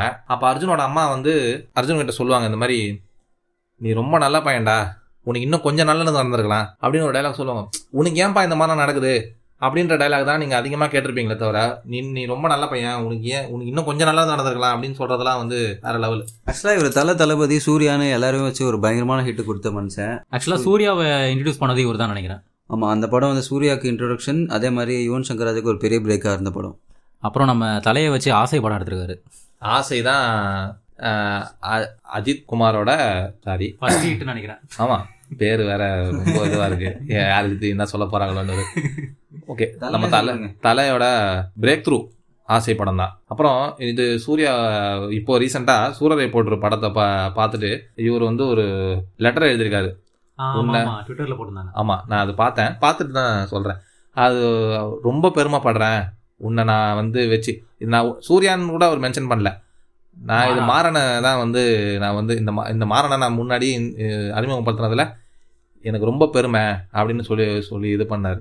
ஆக்சுவலாக அந்த லெட்டரில் பார்த்தீங்கன்னா அவர் மென்ஷன் பண்ணது என்னன்னா எப்படி இந்த சூர்யாவெல்லாம் வச்சு பண்ணுறதுன்ற ஒரு இதில் கான்ஃப்ளிக்டாக தான் இருந்தாருன்னு நினைக்கிறேன் நான். சூர்யாவுக்கு திட்டலாம் விழுந்திருக்கும்னு நினைக்கிறேன் அந்த படத்தில். ஆமா நீங்க நீங்க நேருக்கு நேர் படம்லாம் நீங்க பா பார்க்கும்போது அது ஆக்சுவலா அஜித் நடிக்க வேண்டிய படம். அஜித்தும் விஜய் நடிச்சு ஏற்கனவே அவங்க ரெண்டு பேரும் ஒரு படம் நடிச்சிருக்காங்க. ஆனா இந்த படமும் அவங்க நடிச்சிருந்தாங்க. இந்த படம் வந்து ஒரு அக்னி நட்சத்திரம் மாதிரி இருந்திருக்கும். நேருக்கு நேர் அவங்க நடிச்சிருந்தாங்கன்னா. ஆனா பரவாயில்ல. சூர்யா ந- சூர்யா வந்து அந்த படத்துல நான் பார்க்கும்போது ஏதோ ஒரு பேக்கா மாதிரியே தான் இருக்கும். அந்த படம் பார்க்கும்போது. அதுதான் ஃபீல் ரீசெண்ட் டைம்ஸ்ல சூர்யாவோட ஃபிலிம்லாம் பார்க்க நந்தாக்கு அப்புறம் அவர் படம் பார்க்க ஆரம்பிச்சதுக்கு அப்புறம் இப்படி இருந்தா சூர்யாவோட அப்படி எல்லாம் படம் வச்சிருந்தாருன்ற மாதிரி ஆயிடுச்சு. அதெல்லாம் டாப் ஹீரோஸ் வச்சு எல்லா எல்லாரும் வச்சும் படம் பண்ணிட்டாரு அவர். நிறைய பேருக்கு அப்புன்ற படம் ஞாபகம் இருக்கும் இல்லைன்னு தெரியாது. பிரகாஷ் ராஜ் அந்த படத்துல வந்து யூனக்கா கேடிவியில் போட்டிருக்காங்க அடிக்கடி. இந்த கேடிவி பெரிய நாஸ்டாலஜிக் தான்? எந்த படத்தாலும் கேடிவியில் தான் போட்டிருக்கானுங்க. சன் டிவியோட பெரிய பங்களிப்பு சன் நெட்வொர்க்கோட அதுதான். இவங்க கிட்ட தான் இருக்குது. சத்தம் போடாதே கேடிவிலாம் இல்லைன்னா நிறைய படத்தை மறந்துருப்போம்னு நினைக்கிறேன். கண்டிப்பா. யா யா. இது இன்னொன்னு என்னன்னா நீங்க நிதின் சத்யா தெரியல சென்னை டுவெண்ட்டி எயிட்ல பழனின்னு ஒரு கேரக்டர் வர்றாரு அவரை எடுத்துட்டு வந்து வில்லனா ஒரு படத்தை நடிக்க வச்சிருப்பாரு. சத்தம் போடாதேன்னு ஒரு படம். வேற லெவல்ல இருக்கும் அந்த படம். ஆக்சுவலாக எனக்கு தெரிஞ்சு தமிழில் one of the psychological thriller படம்னு நினைக்கிறேன் அது. அந்த மாதிரி- music நல்லா இருக்கும், பாட்டு நல்லா ஆ இருக்கும் இல்லை ஸ்டோரி லைனே அது ஓரளவு நல்லா தான் இருக்கும். ஒரு சைக்கோத்தனமான ஒரு இதுதான் அது. நல்ல படம். அவரோட ரீசெண்டா ஒரு ஃபிலிம் ஒன்று ஒரு படம் வரணும் வரணும். சிவரஞ்சனியும் இன்னும் சில பெண்களும் சொல்லிட்டு ஒரு படம் வந்து என்னங்க சீரியல். சீரியல் டைட்டில் மாதிரி சொல்றீங்க? இல்ல அந்த படம் பேரே அதுதான். அவரு அவரு படம் வைக்கிற பேர்லாம் அப்படிதான் இருக்கும். மூன்று பேர் மூன்று காதல்னு கூட தான் படம் இது. மூன்று பேர் மூன்று காதல் தான் படம் எடுத்திருக்காரு. இந்த படத்துக்கு தான் ஏன்னா அந்த படத்துல மெயினா நடிக்கிறவங்க என்ன பூ படத்துல நடிச்சாங்கல்ல மரியான் பூ இந்த மாதிரி படத்துல நடிச்சாங்கல்ல பார்வதி அவங்க நடிச்ச நடிக்கிற படம் அது. அதுவும் இல்லாம நம்ம நிறைய பேருக்கு யூடியூப் சென்சேஷன் லக்ஷ்மி அப்படின்னு ஒரு படம் நடிச்சாங்கல்ல? ஆ ஆமா ஆமா ஆ, ஆ. அவங்க அவங்களும் நடிச்சிருக்காங்க அந்த படத்துல. அதுக்காகவே அந்த படம் பார்க்கணும்னு ஒரு ஆக்சுவலாக பாலச்சந்தர் மாதிரி சினிமாவை பாராட்டுறதுக்கு ஒரு வேற ஆளே கிடையாது. ஏன்னா சின்ன ஆர்டிஸ்ட்லேருந்து பெரிய ஆர்டிஸ்ட் வரைக்கும் யாராக இருந்தாலும் போய் பாராட்டுறதுல வந்து ஃபர்ஸ்ட் இருப்பார் இவர் தான் அவங்களுக்கு லெட்டர் எழுதுறதா இருக்கட்டும் அவங்கள அப்ரோச் பண்ணி ஒரு அப்ரிஷியேட் பண்ணுறதா இருக்கட்டும் பெரிய பங்கு வகிக்கிறார் அதில் இவர். அதே மாதிரி நிறைய ஆர்டிஸ்ட்டை தமிழ் சினிமாவில் இன்ட்ரடியூஸ் பண்ணதுலேயும் ஒரு பெரிய பங்கு இவருக்கு இருக்குது ஃபார் எக்ஸாம்பிள் கிட்டத்தட்ட நூறு ஆர்டிஸ்ட்டுங்க நூறு ஆர்டிஸ்ட் கிட்ட தமிழ் சினிமா இவர் கீழே இருந்து வந்தவங்க தான் நிறைய பேருன்னு சொல்லலாம். நூறு நூறு ஆர்ட் நூறு ஆர்டிஸ்ட் இருப்பாங்க கன்ஃபார்ம் ஆக்சுவலாக ஆர்டிஸ்ட் மட்டும் இல்லாமல் டெக்னீஷியன்ஸும் நிறைய வந்திருக்காங்க. இந்த மாதிரி ஏஆர் ரஹ்மான் பிரகாஷ் ராஜ் விவேக் அப்புறம் வந்து பார்த்தீங்கன்னா நம்ம சமுத்திரகனி இவங்க எல்லாருமே அவங்க அவரோட ஸ்கூல்லேருந்து வந்தவங்க தான். இவங்களாம் தனியாக நின்று டைரக்ட் பண்ணுற அளவு கூட இப்போ படம் எடுக்கிறாங்கன்னா அதெல்லாம் இவரோட படம் தான். இவங்க இவரோட படம்லாம் பார்த்துட்டு இது ஒரு. சில இன்டர்வியூவில் வந்து மணிரத்னமே கூட மென்ஷன் பண்ணியிருக்காரு. மணிரத்னமும் சரி பிசி ஸ்ரீராமும் சரி. கேபி தான் வந்து நம்மளோட பயனியர்ஸ் நம்ம எடுக்கிற படம் வந்து நம்ம எடுக்கிற படத்துலலாம் வந்து பாலு மகேந்திரா இருப்பாரு அப்படின்ற ஒரு இது ஸ்டேட்மெண்ட் சொல்லியிருக்காங்க. தமிழ் சினிமாவின் இன்னொரு முன்னோடி. இப்போ பாலச்சந்தர் வந்து இயக்குனர் சிகரம்னா இவர் இயக்குனர் இமயம் இவர். இப்போ அவரை பற்றி தான் பார்க்கணும். அதாவது ஸ்டூடியோக்குள்ளேயே வந்து இயங்கிட்டு இருந்த சினிமாவை வந்து கிராமத்துக்குள்ளே போய் எடுக்க ஆரம்பித்தார் தான் மிஸ்டர் பாரதி ராஜா. அவரை பற்றி நீங்கள் என்ன நினைக்கிறீங்க ஐசன் பாரதிராஜான உடனே எனக்கு ஃபர்ஸ்ட் ஞாபகத்து வருது பதினாறு வயதுல தான். ரொம்ப மோஸ்ட் ஃபேவரட்டான படம் எனக்கு அது. கமல்ஹாசன் எப்படி அந்த ரோலுக்கு ஒத்துக்கிறான்னு இன்னமும் தெரியல. கோமலத்தோட நடிக்கிறது. கோமலத்தோட நடிக்கிறதா இருக்கட்டும் அதே மாதிரி பரட்டன்ற ஒரு பயங்கரமாக ஐகானிக்கான ஒரு கேரக்டர் இருந்த படம். எத்தனை பேர் கவுண்ட் பண்ணியிருக்கிறதுலாம் நோட் பண்ணீங்க. பார்த்துருக்கேன் பயங்கரமாக இருப்பார் அதில். இது எப்படி இருக்கு? நல்லா இல்லை? அப்போந்தே அவரோட கவுண்டர் ஸ்டார்ட் ஆயிடுச்சு. அதே மாதிரி ஸ்ரீதேவி ஃபர்ஸ்ட் இன்ட்ரடியூஸ் ஆன படம். ரொம்ப மியூசிக்கல் வைஸாக இருக்கட்டும் ஒரு நல்ல ஒரு ஐ மீன் நல்லா சொன்ன மாதிரி ஒரு வில்லேஜ்குள்ளே என்ன நடக்குன்ற விஷயத்த ரொம்ப டீட்டெயில்டாக ரொம்ப நேச்சுரலாக ஒரு கிரா நம்ம அந்த படம் பார்த்தீங்கன்னு வச்சுக்கோங்களேன். விகாஷனுக்கு உங்கள் தாத்தா பாட்டி வீட்டுக்கு கிராமத்துக்குலாம் போவீங்களே அங்கே நடக்கிற கதைங்களா இருந்தாலும் இருக்கும். அதே மாதிரி அந்த ஸ்ரீதேவியோட அம்மாவாக நடித்த கேரக்டர் வந்து ரொம்பவே சூப்பராக பண்ணியிருப்பாங்க அவங்க பேசுகிற டைலாக்ஸாக இருக்கட்டும். காந்திமதி காந்திமதியெல்லாம் ஆக்ட்லாம் பண்ண மாட்டாங்க அந்த படத்தில். நீங்கள் இப்போ ஆக்டர்ன்ற இதெல்லாம் இல்லாமல் நேச்சுரலாக அந்த ஊரில் இருக்க கேள்விங்கெல்லாம் எப்படி பேசுவாங்களோ அந்த மாதிரி. பேசியிருப்பாங்க. அந்த பதினாறு வயது நிலை படத்தில் என்னோட மெமரபிள் கேரக்டர் யாருன்னா அந்த டாக்டர் தான். மேல் இங்கே தொட்டா இங்கே தொட்டா ஃபீல் ஆகுதா? இங்கே தொட்டா ஃபீல் ஆகுதான்னு சொல்லிட்டு. நான் அந்த அந்த படம் ஒரு வாட்டி தான் ஒரே ஒரு வாட்டி தான் அந்த படம் நான் பார்த்துருக்கேன். அந்த படம் பார்த்துட்டு அதுக்கப்புறம் அந்த படத்தை நான் பார்க்கவே கூடாதுன்னு முடிவு பண்ணிட்ட படம் அது. பதினாறு வயதுல ஏன்னா எனக்கு அந்த படத்தில் ரஜினி ரொம்ப பிடிக்கும். அந்த ஆளை வந்து கமல்ஹாசன் வந்து கொண்டுடுவாரு கொண்டுட்டு ஒரு ட்ராஜிக்கா படம் முடியல முடிஞ்சா யாருக்கு அந்த டைம்ல படம் பார்க்க முடியும்? ஆனா இப்போ அந்த படத்தை பத்தி நினைக்கும் போதெல்லாம் ரொம்ப பெருமையா தான் இருக்குது. இப்படி ஒரு பயணிஸ்லாம் நம்ம சினிமால இருக்கிறாங்களேன்ட்டு. அந்த படத்தில் பாக்யராஜும் ஒரு நோட் பண்ணிருக்கீங்களா? பாக்கியராஜ் இல்ல நான் நோட் பண்ணதில்ல. பாரதி ராஜா உடனே நான் வந்து கரெக்டாக ஆஃபீஸ் ஜாயின் பண்ணுறேன் ஜாயின் பண்ண உடனே வந்து என் ஃப்ரெண்டு ஒருத்தன் வந்து சிகப்பு ரோஜாகல்னு சொல்லிட்டு ஒரு சைக்கோ த்ரில்லர் மூவி இருக்குடா அது பாரு அப்படின்னா. எனக்கு அப்போ எனக்கு அப்போ வரைக்குமே வந்து எனக்கு பாரதி ராஜாவை நான் அவ்வளோவா எக்ஸ்ப்ளோர் பண்ணதில்லை. நான் படம் பார்த்து முடிச்சிட்டேன் நான். முடிச்சிட்ட உடனே டேரக்ட் போய் பாரதி ராஜா பார்த்து ஏ அப்போ வரைக்கும் எனக்கு இருந்த தாட்லாம் என்னன்னா பாரதி ராஜானா வந்து ஒரு கிராமத்து சப்ஜெக்ட் அப்படியே நல்லா பச்சை பசையல்னு காட்டிட்டு அதில் இருக்கிற ஒரு கிராம சப்ஜெக்ட் வச்சு தான் எடுப்பாரு அப்படின்ட்டு. ஆனால் இந்த படம் வந்து டோட்டலாக அவரோட லீக்லேருந்தே அவுட்டில் இருக்கும். ஒரு நல்ல ஒரு கிரைம் த்ரில்லர் மூ த்ரில்லர் மூவி அது. அதில் கமலோட ஆக்டிங் பற்றி நம்ம சொல்லி ஆகணும். ஆமா. அது எனக்கு ரொம்ப அந்த படத்துல ரொம்ப ரொம்ப ஃபேவரட் ஷாட்னு சொன்னீங்கன்னா சொல்லப்போனால் வந்து அந்த கிளைமேக்ஸில் கமல் வந்து ஜெ அந்த செல்லுக்குள்ளே இருந்து இருக்கிற சீன் தான். கண்ணை கிட்ட ஃபோக்கஸ் பண்ணிட்டு என் பண்ணுவாங்க அந்த சீனை ரொம்ப நல்லா இருக்கும். பர்ஃபார்மன்ஸ் வைஸ் பார்த்தீங்கன்னா கமல் பின்னிருப்பார் அந்த படத்தில். தமிழ் வெர்ஷன் ஆஃப் டெட் பண்டின்ற மாதிரி இருக்கும் அந்த படம். வேற வேற என்ன படங்கள்? இவர் நிறைய பண்ணியிருக்காரு மரியாதை நல்லா இருக்கும் சாங்ஸ் ஹிட்டு ஃபுல்லாக படத்தில். அதே மாதிரி சிவாஜி ராதா நடித்த படம் ரொம்ப நல்லா இருக்கும் கருத்தம்மா பார்த்துருக்கீங்களா? நல்ல ப்ரோ கருத்தம்மால பாரத ராஜாவே ஒரு பாட்டு பாடியிருப்பாரு. வேற லெவலில் இருக்கும். ஆனால் அந்த சாங் ஃபுல்லாலாம் பாடினதில்ல. அவரும் மலேசியா வாசுதேவன் ரெண்டு பேரும் சேர்ந்து பாடினது அந்த பா பாட்டு. காடு பொட்டக்காடுன்னு சொல்லிட்டு கிராமத்தில் ஒரு சாதாரண குடிசையில் வாழ்கிறவங்க வாங்கல வா- வாழ்றவங்க வந்து தங்களோட வாழ்க்கையை பற்றி பாடினா எப்படி இருக்குமோ அப்படிதான் இருக்கும். ஒரு லைன் ஒன்று சூப்பராக இருக்கும் அதில். வீடு எங்கள் வீடு? சொன்னா வெக்கக்கேடு மழை வந்தால் தண்ணி ஓடும். மறுநாளே வெல் மறுநாளே வண்டி ஒரு சாமானியனோட வாழ்வியல். ரொம்ப நல்லா இருக்கும். அவ அந்த பாட்டு. அப்புறம் இந்த- இந்த படத்தை பற்றி உங்ககிட்ட கேட்கணும்னு நினைக்கிறேன். தாஜ்மஹால் படம் வந்து உங்களுக்கு எப்படி இருந்திருக்கு? என்ன மாதிரி ஃபீல் தாஜ்மஹால் தாஜ்மஹாலும் அதே தான் நான் இத்தனைக்கும் சொல்கிறேன் பாரதிராஜா படம்லாம் வந்து நான் ரொம்ப எக்ஸ்ப்ளோர் பண்ணதே கிடையாது. பார்த்ததே ஒரு ரெண்டு மூணு படம் தான். தாஜ்மஹால் பற்றி சொல்லணும்னா அது பார பா- பாரதி ராஜாவே வந்து ஒரு இன்டர்வியூவில் சொல்லியிருப்பாரு. மணிரத்னம் கிட்ட தான் அந்த மணிரத்னம் டைரக்ட் பண்ணியிருந்தா கூட இந்த படத்தை வந்து நல்லா எடுத்திருப்பாரு. நான் ரொம்ப உள்ள பூந்து நான் சொதப்பிட்டேன் இந்த படத்தை நான். அவரே ஒத்துக்கிட்டாரு. ஆமாம் அதுக்கெல்லாம் எவ்வளோ பெருந்தன்மையான மனசு வேணுன்றது தான் பெரிய விஷயமே நான் சொல்கிறேன் ஆனால் அதே டேரக்டர் வந்து இன்னொரு ஒரு சின்ன தப்புலாம் வேற பண்ணியிருக்காரு அது தெரிஞ்சு பேசுகிறாரா தெரியாமல் பண்ணுறாரான்னு தெரியல. இப்போ பாலா இருக்கார்ல பாலா வந்து பெரிய பிரச்சனை ஆச்சு. குற்றப்பரம்பரைன்னு ஒரு ஒரு நாவலை வந்து ப நாவலை ஒரு ஸ்டோரின்னு நினைக்கிறேன். அதை வந்து படமாக எடுக்கணும்னு நினைச்சவர் அப்போ பாலா கிட்ட வந்து சொன்ன ஒரு அதனால ஒரு ஒரு ஒரு கான்ட்ரவர்சியலாக சீனியாரிட்டியை வந்து ரொம்ப அதிகமாக காட்டினாருன்றது தான் அதில் ஒரு பெரிய விஷயம். அது ஒரு இதுவாக இருக்குது அதான் த நல்லா பாராட்டணும். இவரும் பாலச்சந்தர் மாதிரி தான். அப்ரிஷியேட் பண்ணணும்னா பயங்கரமாக அப்ரிஷியேட் பண்ணுவார். இல்லைன்னா இந்த மாதிரி எதனா பேசிட்டு கேஸில் மாட்டிப்பார். ஆக்சுவலாக நான் ஒரு விஷயம் சொல்கிறேன் பொம்மலாட்டம்னு சொல்லிட்டு ஒரு படம் ஒன்று இருக்கு. ப- பார்த்துருக்கேன் பார்த்துருக்கேன் அந்த படம் வந்து போனாலும் ஆக்சுவலாக அது வந்து ஒரு ஸ்டீரியோ டைப்பை உடச்ச படம் தான் நான் சொல்லுவேன் அது. அதை வந்து இவர்கிட்ட பாலு மகேந்திரா கிட்ட கா அந்த படத்தை வந்து பேஷ் பண்ணிட்டாங்க மொத்தமாகவே ரிவ்யூவும் சரி எல்லாமே சரி. எப்படி இவ்வளோ பெரிய டேரக்டர் வந்து இந்த மாதிரி ஒரு கேவலமான படம் எடுத்தான்ற மாதிரி தான் டாக் ஓடிட்டு இருந்தது.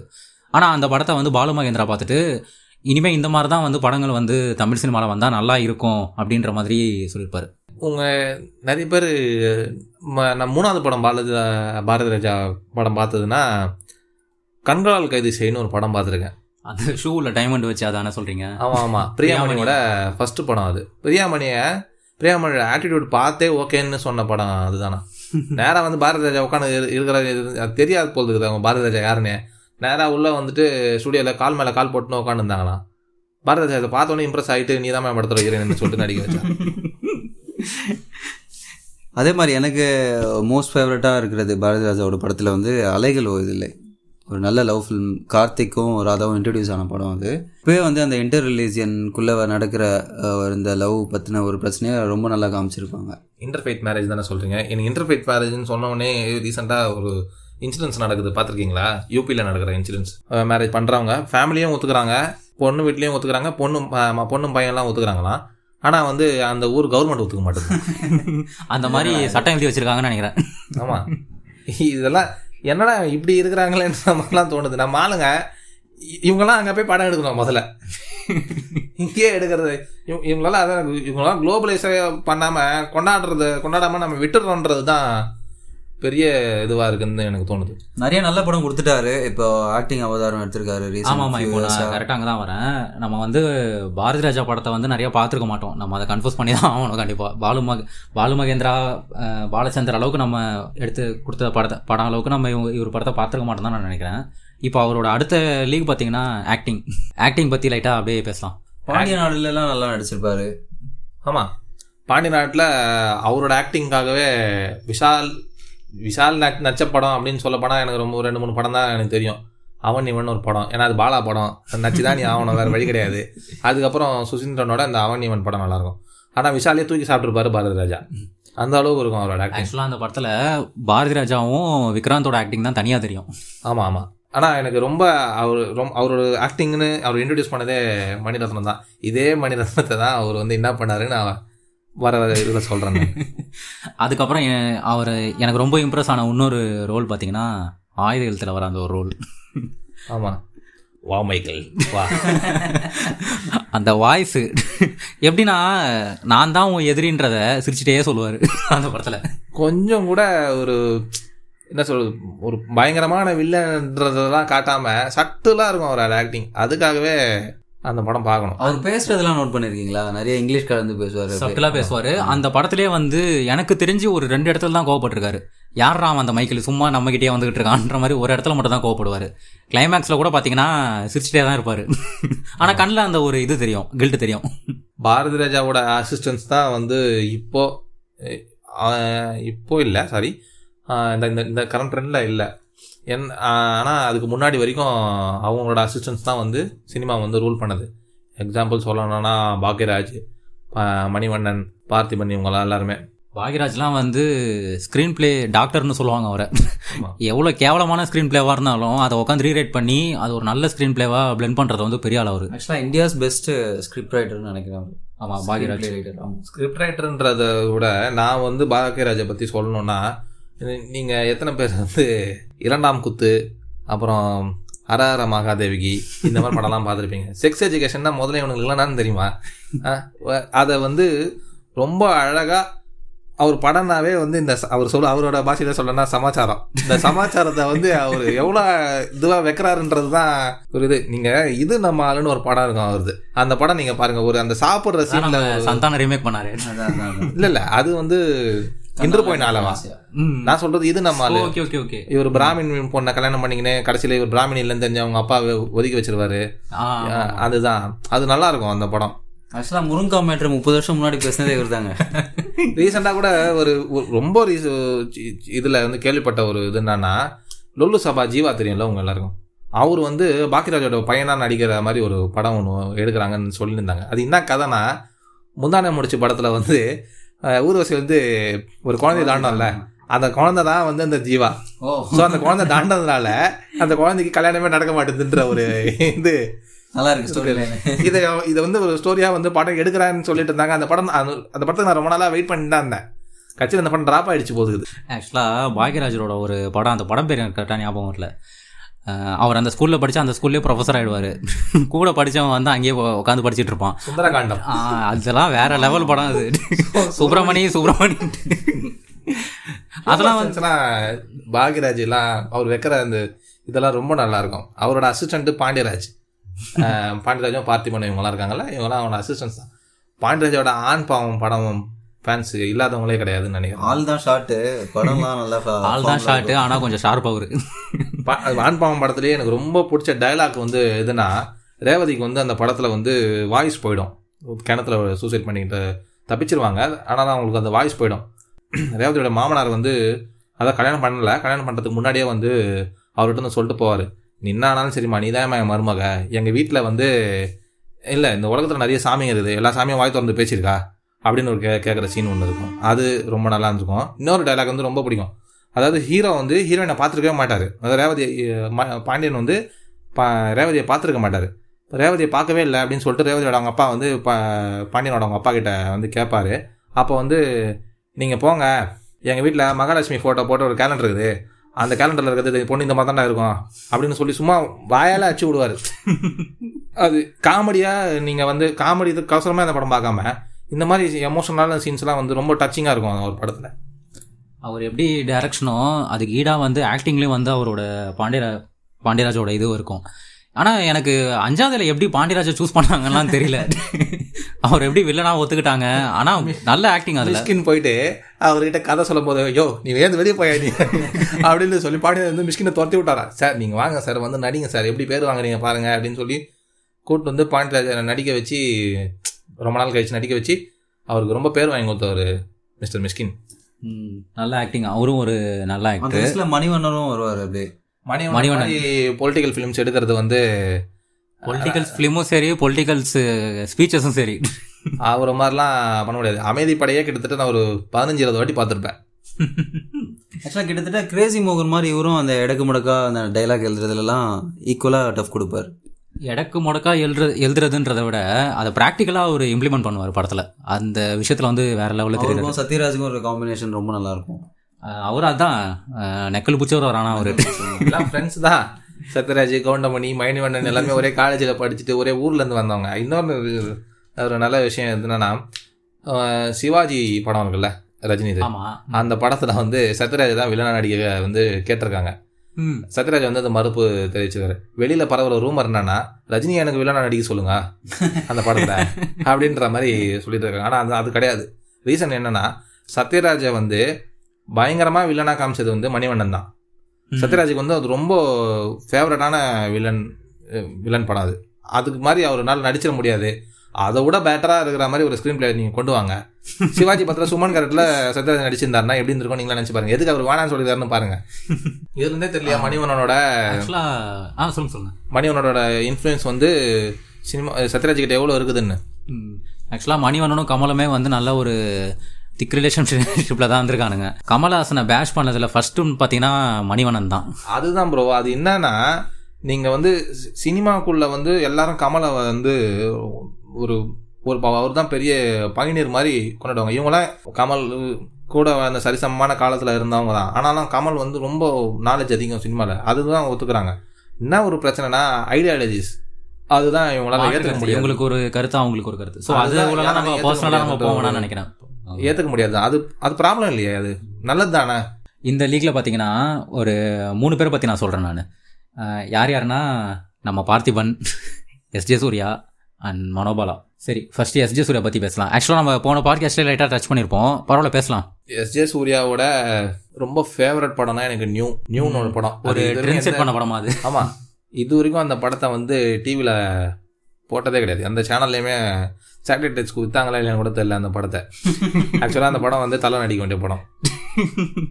அவர் நடிக்க முடியாம போயிடுச்சு அது. ஸோ அவரும் வந்து இப்போ ஆக்டிங்கில் இறங்கிட்டாரு. இவன் நம்ம ஃபர்ஸ்ட் சொன்ன மாதிரி பாண்டியராஜன் மணிவண்ணன் பாக்யராஜ் மாதிரி அவரும் இப்போ ஆக்டிங்கில் கலக்கிட்டு இருக்காரு எனக்கு தெரிஞ்சு இன்னும் அவருக்கு ஒரு நல்ல ஃபியூச்சர் இருக்குன்னு நினைக்கிறேன் ஆக்டிங்கில் எனக்கு தெரிஞ்சு அவர் ஆஸ் அ டேரக்டராகவே இருந்திருந்தாலே ரொம்ப நல்லா பண்ணியிருப்பாரு. ஏன்னா குஷி வாலி மாதிரி படங்கள்லாம் கண்டிப்பாக மிஸ் பண்ணிட்டு தானே இருக்கும். ம் நல்ல கண்டென்ட் கொடுத்துருந்தாரு. நெக்ஸ்ட் பார்த்தீங்கன்னா நம்ம எடக்கு முடக்கு பார்த்திபன். எனக்கு முடக்குன்னு சொல்றத விட குண்டம குண்டக்க மண்டக்க தான் அவருக்கு கரெக்டாக சூட் ஆகும். அவரும் வடிவேலும் ஸ்க்ரீனில் அடிக்கிற லூட்டியை வந்து தாங்கிக்கவே முடியாது. வயிறு வலிக்குங்க. சிரிச்சிட்டே இருக்கலாம். அந்த மாதிரி இருக்கும். படுத்துறாங்க. படுத்துறான். அந்த அளவுக்கு இருக்கும். பார்த்திபனை வந்து கொண்டாடலை. அவ்வளோதான் சொல்ல முடியும். அந்த மாட்றாங்க. ஒரு வெறுப்பு அவருக்கும் இருக்கு. ஏன்னா இந்த ஒத்த சிறப்பு இது பார்த்தீங்கன்னா அவர் நிறைய இது வெறுப்பு காட்டியிருப்பாரு. விகடன இந்த அந்த விகடன வாட்ஸ்லையும் சரி நிறைய இடத்துல ஒரு கலைஞனுக்கு ஏன் நீங்கள் ஒரு தகுந்த மரியாதை தர மாட்டீங்க அப்படின்றத வந்து ஓப்பனாகவே சொல்லியிருப்பார் அவர். அவருக்கு என்ன ஒரு பிரச்சனைனா ஹீரோஸ் படத்தை வந்து இந்த ஃபெஸ்டிவல் டைம்ஸில் வந்து ரிலீஸ் பண்ணுறது அவருக்கு பிடிக்கலன்னு நினைக்கிறேன். இவங்க சின்ன சின்ன படத்தெல்லாம் வந்து ஃபெஸ்டிவல் டைமில் ரிலீஸ் பண்ணி விடுங்க. இவங்க படத்தை நீங்கள் எப்போ கொண்டாடலாம் அது ஃபெஸ்டிவல் தான். அப்படின்னு அவர் சொல்ற அவர் சொல்கிறதுலேயே ஒரு நியாயம் இருக்குது. அது ஏன் இந்த ஃபிலிம் டிஸ்ட்ரிபியூட்டர்ஸும் தேட்டர் தேட்டரில் அது எந்த அளவுக்கு ரியாலிட்டியில் ஒர்க் அவுட் ஆகும்னு தெரியாதுல்ல. ஒரு நல்ல தீபாவளி டைம் பொங்கல் டைமில் ஒரு நார்மலான படத்தை எத்தனை பேர் விரும்பி போய் பார்ப்பாங்க? ஆமாம் ப்ரோ ஆனால் இப்போ அப்படி கிடையாது. Anyway script is the king ஓகேவா நம்ம அதுதானே பார்க்குறோம். இப்போ சின்ன படத்தெல்லாம் வந்து நம்ம ஹீரோக்கோசரம் போய் பார்க்குறோமா? கிடையாதுல கதை என்ன இருக்குது. கதை நல்லா இருந்ததுன்னா நம்மளுக்கு பிடிக்க போகுது. நம்ம அந்த ஸ்டீரியோ டைப்பில் மாட்டிக்கூடாதுன்னு தான் நான் சொல்கிறேன் ஒரு படம் கேவலமாக இருந்தாலும் ஹீரோக்காக போய் பார்க்குறோம் அப்படின்ற ஒரு இந்த இதுவே இருக்கக்கூடாது நம்ம மைண்ட் செட்டு ஸோ அதுதான் வந்து பார்த்திபன் ஃபர்ஸ்டே சொல்லியிருக்காரு. வெற்றிமாறன் வெற்றிமாறன் ஒரு இதில் சொல்லியிருக்காரு. All actors are overrated அவர் ஒரு இது என்னன்னா அவர் வந்து ரஜினியோட பெரிய ஃபேன் அவர். ஓகேவா? அவர் ஃபஸ்ட்டு தளபதி படம் பா பார்க்கறதுக்கு தான் தேட்டருக்கு போயிருக்காரு. தளபதி படம் பார்த்துட்டு ரஜினி வந்து இது பண்ணாமல் மணிரத்னத்தை வந்து ப்ரைஸ் பண்ணேன். நாம் இனிமேல் ஏன் படத்தை மட்டும் பார்க்குறோம்? படத்துக்கு பின்னாடி இருக்கிறவங்க தானே இந்த மாதிரி ஆக்டிங்லாம் கொடுக்கறதுக்கு? அப்போ தான் ஒரு ஏ ஒரு கரெக்டாக ஒரு சினிமா பார்க்குற ஒரு சென்ஸ் வந்ததுக்கப்புறம் எல்லாருக்குமே புரிய ஆரம்பிச்சிடும் டைரக்டருங்க தான் படத்தோட ஹீரோவே அப்படின்ட்டு so directors are the pillars for the movie next வந்து இவரை பற்றி கொஞ்சம் லைட்டாக பேசலாம். மனோபாலா. மனோபாலா? மனோபாலா வந்து ரஜினியை வச்சு ஊர்காவலன் ஒரு படம் எடுத்தார். அப்புறம் அதெல்லாம் நான் கமர்ஷியல் ஹிட் தான் இல்லை ஆனால் ஆமாம் அந்த படம்லாம் செம ஹிட்டு அப்புறம் பிள்ளை நீலான்னு ஒரு படம் இருக்குது அந்த படம் பார்த்துருக்கீங்களா? ஷாலினி பேபி ஷாலினி இல்ல. பேபி ஷாலினியாக. இருக்கும்போது நடிச்சது? ம். பேய் படம் அது. ஆக்சுவலாக அவர் வந்து ஆஸ் அ காமெடினா ரொம்ப நல்லா பெர்ஃபார்ம் பண்ணிருக்காரு. அப்படியே இருந்தாலே ஓகே அதே மாதிரி வந்து அவர் பண்ண ஒரு பெரிய நல்ல விஷயம் என்னன்னா சதுரங்க வேட்டை படம் வந்து யாரும் வாங்காத டைமில் அவர் வாங்கி ரிலீஸ் பண்ணியிருக்காரு ரிலீஸ் பண்ணிட்டு அதுக்கப்புறமா தான் வந்து திருப்பதி பிரதர்ஸ் கிட்ட வந்து அஃபிஷியலாக வித்துருக்காரு அவர். த- தமிழ் சினிமாவோட விக்கிபீடியான்னு சொன்னீங்க சொன்னீங்கன்னா அது மனோபாலாவாக தான் இருக்கும். மனோபாலா சித்ரா லக்ஷ்மணன் சொல்லிட்டு சித்ரா லக்ஷ்மணனும் பாரதி ராஜாவோட அசிஸ்டன்ட் தான். இவங்கெல்லாம் வந்து இவங்களுக்கு தெரியாத விஷயமே கிடையாது. தமிழ் சினிமாவில் என்ன நடக்குது எல்லாம் எல்லாத்த பற்றியும் க்ளீனாக சொல்லுவாங்க. அந்த மாதிரி ஒரு டைரக்டர் ஆக்டர்ஸ் இவங்கெல்லாம். நான் சொன்னல ரஜினி வந்து சொல்லணும்னா அதுக்கு ஒரு காம்போ இருக்குது அப்படின்ட்டு. ரஜினி என்னதான் இன்ட்ரடியூஸ் பண்ணாலும் ஏன்னா கே பாலச்சந்திரா இருந்தாலும் ரஜினிக்கு ரொம்ப ஃபேவரட் ஃப்ரெண்டு டேரக்டரு அப்படிலாம் சொல்ல போனோன்னா அது மகேந்திரன் சார் தான். என்ன ஒன்று சொல்லணும்னா இவரை பற்றி இவர் வந்து சினிமாவை பயங்கரமாக விமர்சனம் பண்ண ஒரு ஆள். எம்ஜிஆர் இருக்காரு ஆமாம் பயங்கரமான கிரிட்டிக் இவர். எம்ஜிஆர் வச்சுக்கிட்டே எம்ஜிஆர் படங்களெல்லாம் வந்து கிரிட்டிசைஸ் பண்ணியிருக்காராம். பொன்னியின் செல்வன் படம் ஸ்கிரிப்ட் இருக்குல்ல அதை எழுதி கொடுக்க சொன்னாராம் எம்ஜிஆர் இவர்கிட்ட. இவரோட படங்கள்லாம் நீங்கள் பார்த்தீங்கன்னு வச்சுக்கோங்களேன் அவ்- அப்படி ஒரு தாக்கம் ஏற்படுத்தும் உங்களுக்குள்ள முள்ளு மலரும் கண்டிப்பாக சொல்லி ஆகணும். முள்ளும் மலரும் சொன்னோன்னீங்கன்னா நீங்கள் அந்த படத்தோட பில்லர்லாம் யாராருன்னு பார்த்தீங்கன்னு வச்சுக்கோங்களேன் மகேந்திரன் பாலு மகேந்திரா பாலு மகேந்திராவா? என்ன சொல்றீங்க? பாலு மகேந்திரான்றீங்க. ஆமாம் ப்ரோ பா பாலு மகேந்திரா தான் முள்ளும் மலரமோட சினிமாட்டோகிராஃபர் இல்லை ஆக்சுவலாக ஒரு சினிமாட்டோகிராஃபர் தான். ஆ ஆமா. மகேந்திரன் வந்து ஒரு இதில் சொல்லியிருக்காரு. மகேந்திரன் வந்து இளையராஜாவுக்கு கிரெடிட்ஸ் கொடுக்கணும்னா இசைக்கு மட்டும் கொடுக்கக்கூடாது. கோ ரைட்டருக்கு கிரெடிட்ஸ் கொடுக்கணும். ஏன்னா மகேந்திரன் படத்தை வந்து ரொம்ப அழகாக பில்ட் பண்ணுறது வந்து இளையராஜா தானா அவரோட மியூசிக்னால நீங்கள் முள்ளும் மலரும் ஜானி இந்த- இந்த மாதிரி படம்லாம் பார்த்தீங்கன்னா தெரியும். ஜானியில் என்னோட ரொம்ப ஃபேவரட் சீன் வந்து அந்த ஸ்ரீதேவி வந்து ரஜினி கிட்ட வந்து நான் உங்களை கல்யாணம் பண்ணிக்கணும்னு ஆசைப்பட்றேன் அப்படின்னு சொன்னோடனே ரஜினி வந்து ஃபர்ஸ்ட் மறுப்பு தெரிவிச்சுட்டு அப்புறம் ஒரு ஒரு இது நடக்கும் அது அங்கே ஒரு ஒரு ஃபண்டாஸ்டிக்கான கெமிஸ்ட்ரி அங்கே நடக்கும். எமோஷனலோட ப்ளே பண்றதெல்லாம் மாஸ்டர் அவரு. இல்லை ஆக்சுவலாக ஹேட்டர்ஸே கிடையாது ஜானி படத்துக்குலாம் ஆமாம் அதெல்லாம் சொல்லிதான் எனக்கு இப்- இப்போ கூட சொல்கிறேன் முள்ளு மலரும் நான் ரொம்ப ரீசெண்டாக தான் பார்த்தேன். நான் அந்த படத்தை வந்து சின்ன வயசுல எப்பயோ பார்த்தது. இப்போ அதான் சொல்கிறேனே சின்ன வயசுனாலே உங்களுக்கு வந்து இந்த சண்டை போடுற படங்க தான் பிடிக்குமே தவிர இந்த மாதிரி படத்தெல்லாம் இது பண்ணதே கிடையாது. அந்த லாஸ்ட் சீனுங்க முழு மலரோட கிளைமேக்ஸ் சீனு எல்லாரும் ரஜினியை வெறுத்து போயிட்டு கை போயிடும். ஒரு தங்கச்சியே அவர் விட்டு போகிறன்ற நிலமையில வந்து ரஜினி நின்றுட்டு இருப்பாரு ஒரு ஷாட்டில் அந்த அந்த சீன் அப்படி நின்றுட்டு இருக்கும். அவன் தங்கச்சி அவன் சொந்தக்காரங்க அவன் பொண்டாட்டி எல்லாம் விட்டுட்டு போயிட்டு இருப்பாங்க. அப்போ இளையராஜா ஒரு ப்ளே ஒன்று நடக்கும் பின்னாடி ட்ரம்ஸ் மியூசிக் அப்படியே பொறுமையாக ட்ரம்ஸ் ஆரம்பிச்சு அந்த அது மன ஓட்டம் தான் அது. வேற ஒன்றும் கிடையாது. அந்த தங்கச்சிக்கும் அண்ணனுக்கும் நடக்கிற அந்த மன ஓட்டத்தை வந்து ரொம்ப இதுவாக காமிச்சேன். நீங்கள் எல்லாருமே எப்படி அந்த படத்தை புரிஞ்சுக்கிறீங்க? எனக்கு இன்னும் சந்தேகமாக தான் இருக்குது. அது அண்ணன் தங்கச்சி படமே கிடையாது. பாசமலர் கிடையாது அது. அது வந்து ஒரு மனுஷனோட ஈகோ சம்மந்தப்பட்ட படம் அது. ஆமா ஆமா நீங்கள் ரஜினியோட கிளைமேக்ஸ் சீன் நீங்கள் பார்த்தீங்கன்னா கூட என் தங்கச்சியை வந்து நான் ஒரு கர்வத்தோடையும் பெருமையோட நான் உனக்கு கல்யாணம் பண்ணி கொடுக்குறேன். உங்களை எனக்கு பிடிக்கல சார் அப்படின்னு சொல்லி தான் ரஜினி வந்து பண்ணுவார். அதனால தான் ரஜினி வந்து ரஜினி நீங்கள் இப்போ கூட கே பாலச்சந்திரே ஒரு அந்த தமிழ் சினிமா டேரக்டர்ஸ் பார்ட்டி அந்த யூனியன் ஃபங்க்ஷன் நடத்துறத பாலச்சந்திர கேள்வி கேட்பார் உனக்கு ரொம்ப பிடிச்ச டேரக்டர் யாரு? அப்படின்னு கேட்கும்போது மகேந்திரன். அப்படின்னு யோசிக்காம பதில் சொல்கிற ஒரு ஆள். ஓகேவா இன்ட்ரடியூஸ் பண்ணதே அதுதான் அவராகவே இருந்தாலும் இவர் சொன்னார்னா அப்போ எவ்வளோ இன்ஃப்ளூயன்ஸ் பண்ணியிருக்காரு பாருங்க ரஜினி அவர். திரைப்படத்தில் நடிச்சிருப்பாரு பார்த்தீங்களா அது ஒரு அட்லியோட கிரிஞ்சது. ஆனா ஓகே. ஏன்னா எனக்கு தெரிய படத்தில் அவரோட ஆக்டிங் ரொம்ப பிடிக்குங்க. நல்லா தான் இருக்கும். நல்லா இருக்கும். அது இன்னொன்று அவர்கிட்டேருந்து வந்தவங்க சுவாசினி அவங்க அசிஸ்டன்ட் டைரக்டர் அவர்கிட்ட ஆக்சுவலாக சுவாசினி வந்து சினிமாட்டோகிராஃபராக தான் அசிஸ்டன்ட் சினிமாட்டோகிராஃபராக இருந்தாங்க. அவரோட ஆஸ்தான கேமராமேன் அசோக் குமார்னு ஒருத்தர் இருக்காரு. அவரோட அசிஸ்டன்ட் கேமரா உமனாக தான் இவங்க இருந்தாங்க. சுகாசினி இருந்தாங்க இந்த நீங்கள் நெஞ்சத்தைக்கு இல்லாதேன்னு ஒரு படம் இருக்குது அந்த படம் வந்து நீங்கள் பார்த்துருக்கீங்களான்னு தெரியல. அந்த படம் பார்த்தீங்கன்னா அந்த படத்துக்கு ஹீரோயின் வந்து ரொம்ப தேடிட்டு இருந்தாங்க. அதாவது நெக்ஸ்ட் டோர் கேர்ள்னு சொல்லுவாங்கல்ல இப்போ சினிமாவில் யார்? காஜல் அகர்வாலெல்லாம் காஜல் கூப்பிட்டு நடிக்க வைப்பாங்களே அந்த மாதிரி நெக்ஸ்ட் டோர் கேர்ள்ஸ் எல்லாம் வந்து அந்த காலத்தில் மகேந்திரன் போயிட்டு மும்பை அங்கெல்லாம் போய் தேடி இருக்காரு போல் இருக்கு. பட் யாருமே அவர் மைண்டுக்கு வந்து செட் ஆகவே இல்லை. கடைசியில் வந்து சுஹாசினியை வந்து ஒரே ஒரு ஏதோ ஒரு இம்ப்ரெஷனில் பார்த்துட்டு செட் பண்ணி வச்சாரான் அந்த படத்தில் நடிக்க வச்சாங்க அதுக்கப்புறம் தான் சுஹாசினி வந்து ஆக்டராகவே ஆனாங்க. ஆக்சுவலாக இன்னொரு விஷயம் வந்து ஹீரோயின்ஸை சூஸ் பண்ணுறது மகேந்திரனாக இருக்கட்டும் பாலு மகேந்திராவாக இருக்கட்டும் கேபி கேபி சாராக இருக்கட்டும் யாராக இருந்தாலுமே ஹீரோயின் சூஸ் பண்ணுறதுல வந்து ரொம்ப கன்விக்ஷனாக இருப்பாங்க. இந்த படத்துக்கு இந்த ஃபேஸ் தான் வேணும் அப்படின்றதுல. பாலு மகேந்திரா வந்து ஒரு இன்டர்வியூவில் சொல்லியிருப்பார். திராவிட நிறன்றது வந்து நம்மளோட எப்படி சொல்கிறது நம்மளோட ஆரிஜினே அதுதான். அதை விட்டுட்டு நம்ம ஒரு ஒயிட்டாக இருக்கிற கேர்ளையோ இல்லை ரொம்ப செகப்பாக இருக்க ஒரு கேர்ளையோ காட்டினா அந்நியமாயிடும் அந்த படம். நம்மளை விட்டுட்டு. எனக்கு ஐஸ்வர்யா ராஜேஷை பிடிக்கிறதுக்கு ஒரே ரீசனே அதுதான். ஏன்னா நீங்கள் இப்போ சினிமாவில் பார்க்குற போது என்னன்னா ஐஸ்வர்யா ராஜேஷை தவிர வேற எந்த பொண்ணையும் வந்து எந்த ஹீரோயினையும் வந்து பக்கத்து வீட்டு பொண்ணாக நினச்சி கூட பார்க்க முடியாது. நீங்கள் இந்த ரஞ்சித்தோட அட்டகத்தி படம் பார்க்கும்போது உங்களுக்கு தெரியும். நான் ஏன் சொல்கிறேன்னு ஒரு ஃபீல் ஒன்று வரும். பக்கத்து வீட்டு பொண்ணு நீங்கள் சொன்ன அந்த கேர்ள் நெக்ஸ்ட் டோர்ன்ற மாதிரி. KB sir Bharathi Raja sir and Mahendran sir. இவங்களோட ஒரு ஆஸ்தான சிஷியன் கூட வச்சுக்கலாம். ஓகேவா ஆனால் இவங்ககிட்ட அவர் வேலை செய் வேலைலாம் செய்யல. இவர் படத்தை பார்த்து பார்த்து கற்றுக்கினாரு அதாவது லோகேஷ் கனர் ரீசெண்டாக ஒரு இன்டர்வியூ ஒரு அவார்ட் ஃபங்க்ஷனில் சொல்லிப்பார். நான் எந்த படத்தும் எந்த ஃபிலிம் இன்ஸ்டியூட்டுக்கும் போகல எதுக்கும் நான் போகல எதுவும் பண்ணல. இவர் பக்கத்து இவர் படத்தை மட்டும் தான் பார்த்தேன்னு சொல்லிட்டு கமலா எப்படி சொன்னாரோ மணிரத்னம் இந்த மாதிரி சொல்லியிருக்கணும். சொல்லுவார் அடிக்கடி. பாலச்சந்தர் படத்தையும் கம மகேந்திரன் படத்தை மகேந்திரனோட பயங்கரமான ஃபேன் வந்து மிஸ்டர் மணிரத்னம். அவர் வந்து அவரே ஒரு சொன்னார் நான் ஒரு வகையில் ஏதாவது ஒரு வகையில் மகேந்திரனோட படத்தை டச் பண்ணுற அளவுக்கு நான் போயிட்டேன்னா நான் வந்து ஒத்துப்பேன். நான் பெரிய டேரக்டருங்க அப்படின்ட்டு. அந்த மாதிரி சொன்னவர் தான் மணிரத்னம். அதாவது எனக்கு நம்ம ஜீனியஸ் மணிரத்னம்னு உடனே உங்களுக்கு ஃபர்ஸ்ட் ஸ்ட்ரைக் ஆகிற படம் எது? நல்லா. மணிரத்னம் இன்னும் எத்தனை படம் எடுத்தாலும் சரி எனக்கு ஸ்ட்ரைக் ஆகிற ஒரே படம் நாயகன். ஏன்னா மணிரத்னம் யாருன்னு எனக்கு தெரிய ஆரம்பிச்சது நாயகன் தான். கமலை ரொம்ப பிடிக்க ஆரம்பிச்சது தான் நாயகனுக்கு அப்புறம் தான் அதனால மணிரத்னம் பெஸ்ட்டுன்னு கூட நான் சொல்லிடுவேன்.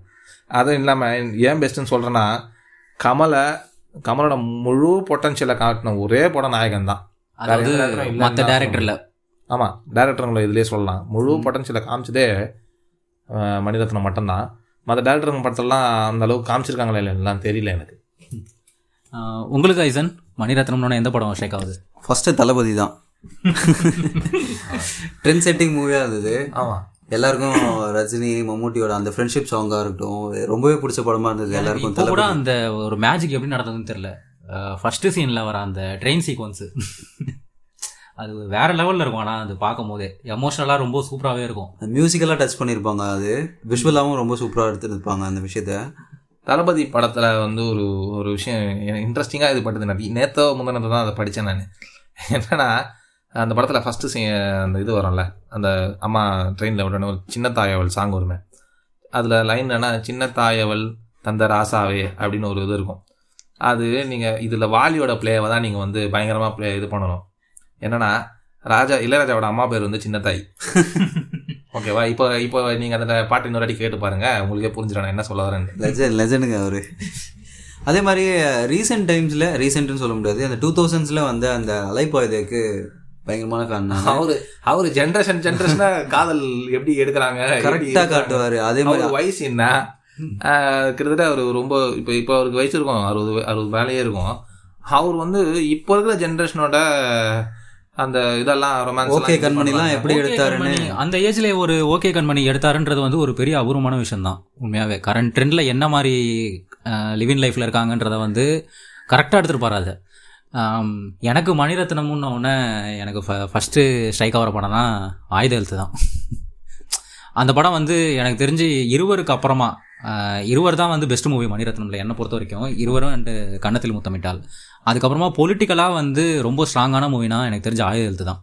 எனக்கு நான் நாயகன் வந்து ஏ- நான் ஏன் பெஸ்ட்ல வச்சிருக்கிறேன் அப்படின்னா அது வந்து எனக்கு ஸ்டார்ட் பண்ணி விட்ட ஒரே ஒரு விஷயம் தான். ஆனாலும் என்னால் நீங்கள் சொன்ன எல்லா படமும் வந்து அதோட கம்ப்ளீட் பண்ணிகிட்டே தான் இருக்கும். இப்போ இருவர் வந்து ரொம்ப ஃபேவரட் இருவர் குரு ராவணன் இந்த மாதிரி படத்தெல்லாம் நான் இப்போ எது வந்து டாப் லிஸ்ட்டில் வைக்கிறது அப்படின்றது இதுக்கு சண்டை வந்துடும் ஓ ம- நாயகன் தான். நாயகன் நான் ஆல்மோஸ்ட் நான் டாப்பில் வச்சிருவேன். அதுக்கப்புறம் ரெண்டாவது பிளேஸ் எதை நீங்கள் வைப்பீங்க அப்படின்ற மாதிரி ஒரு இதுவே வந்து எனக்குள்ளேயே நடக்கும் அந்த இதுவே. உங்களுக்குள்ளே ஒரு சண்டை. எப்போ பாரு.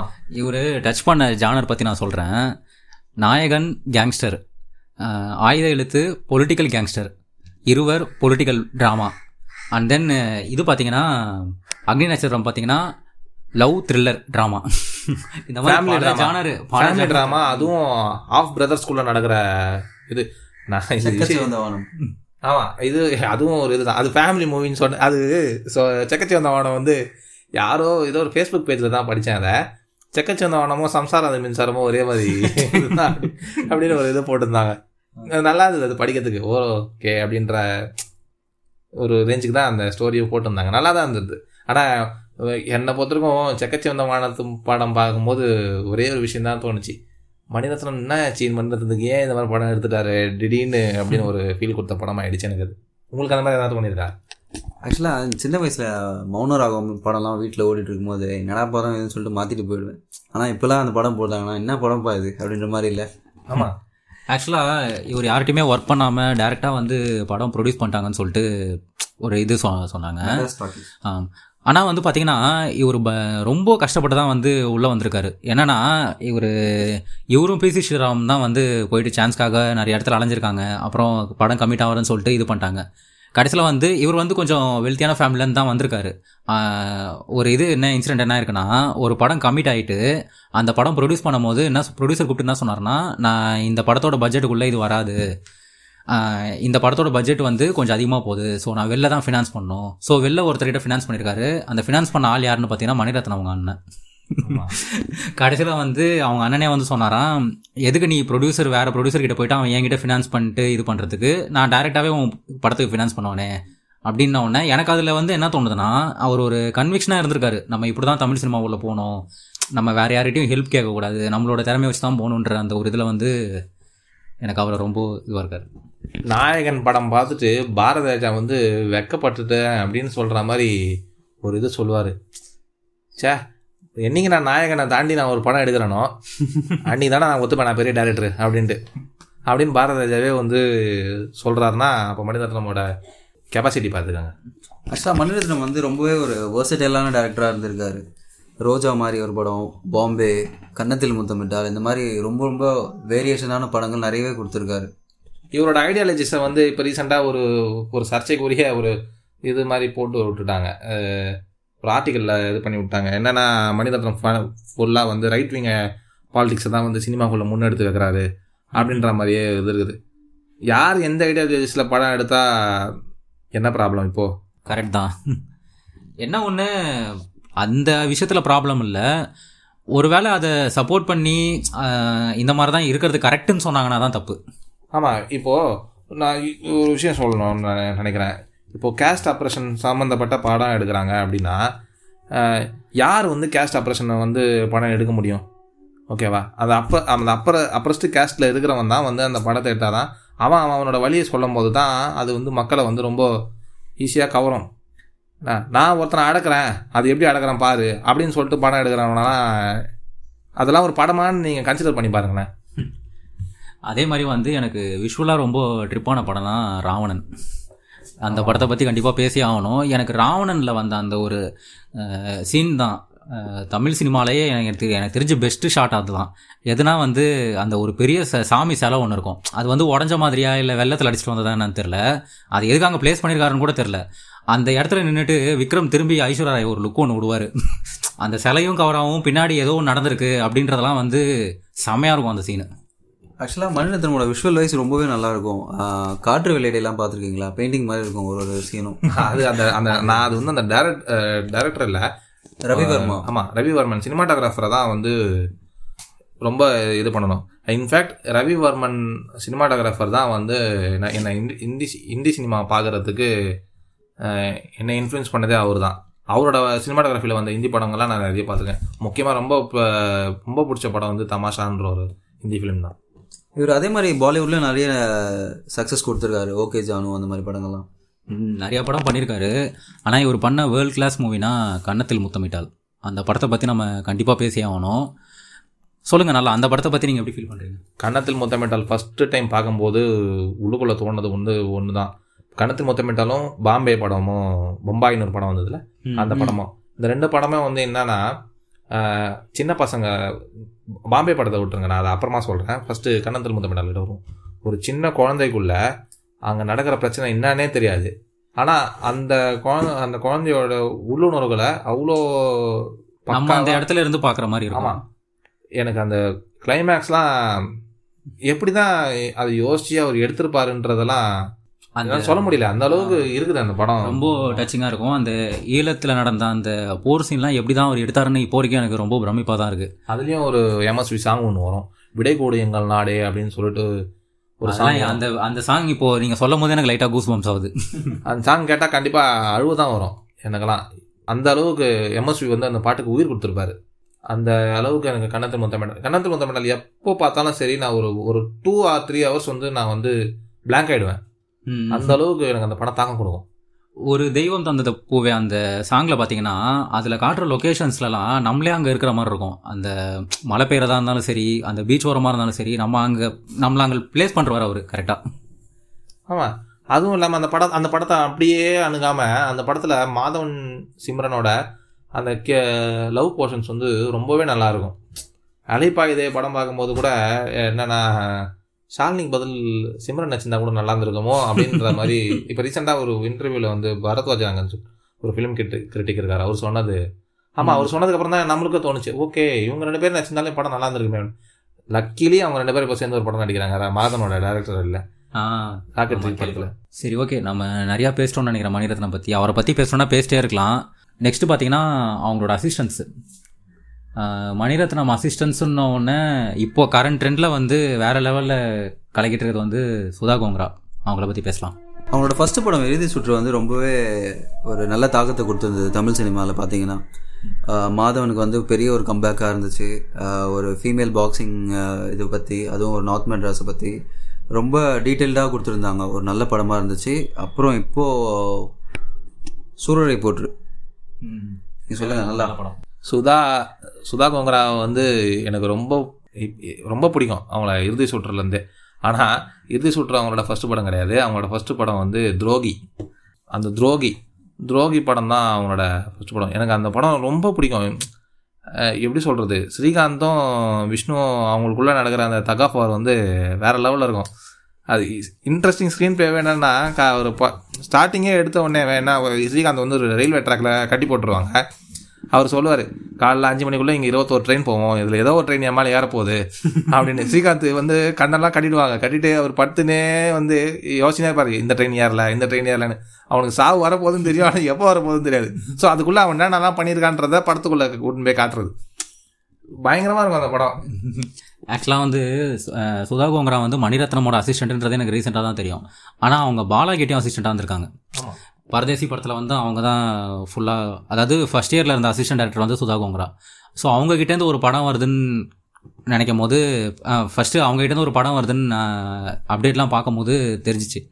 சரி ஒரு ஆஃப் பீட்டான ஒரு நல்ல படம் இருக்கும் கண்டென்ட்டான படம் தான் இருக்கும்ட்டு அவங்கெல்லாம் இப்போ இருக்கிற சுதாலாம் வந்து இப்போ இருக்கிற டாப் ஹீரோஸை வச்சுலாம் படம் எடுக்கணும். ஆமாம் இப்போ அவங்களாம் சூர்யா வச்சு பயங்கர சூர்யா வச்சு கொடுத்துட்டாங்க.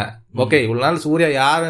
சூர்யாவோட நிறைய படம் வந்து நல்லா இருந்தாலும் நிறைய பேருக்கு அது கமர்ஷியலாக சக்ஸஸ் ஆகாமலோ நின்று போயிடுது. நம்மளோட கனெக்ட் ஆகாமல் போயிருக்கு. ஆமாம் வா வே- வாரணமாயிரம்க்கு அப்புறம் சூர்யாவுக்கு வந்து ஒரு பிரேக்குன்னு நான் நினைக்கிற படம் பயங்கரமாக கமர்ஷியல் சக்ஸஸ் ஆன படம்னா இந்த சூரரை போட்டு சொல்லலாம். என்ன என்ன ஒரு ரீசன்னா அது தேட்டர் ரிலீஸ் இருந்தால் பயங்கரமாக கொண்டாடிருப்பாங்க ஆமாம் இந்த பேண்டமிக்னால கிளாசிக்காக இருக்கும் அந்த படம்.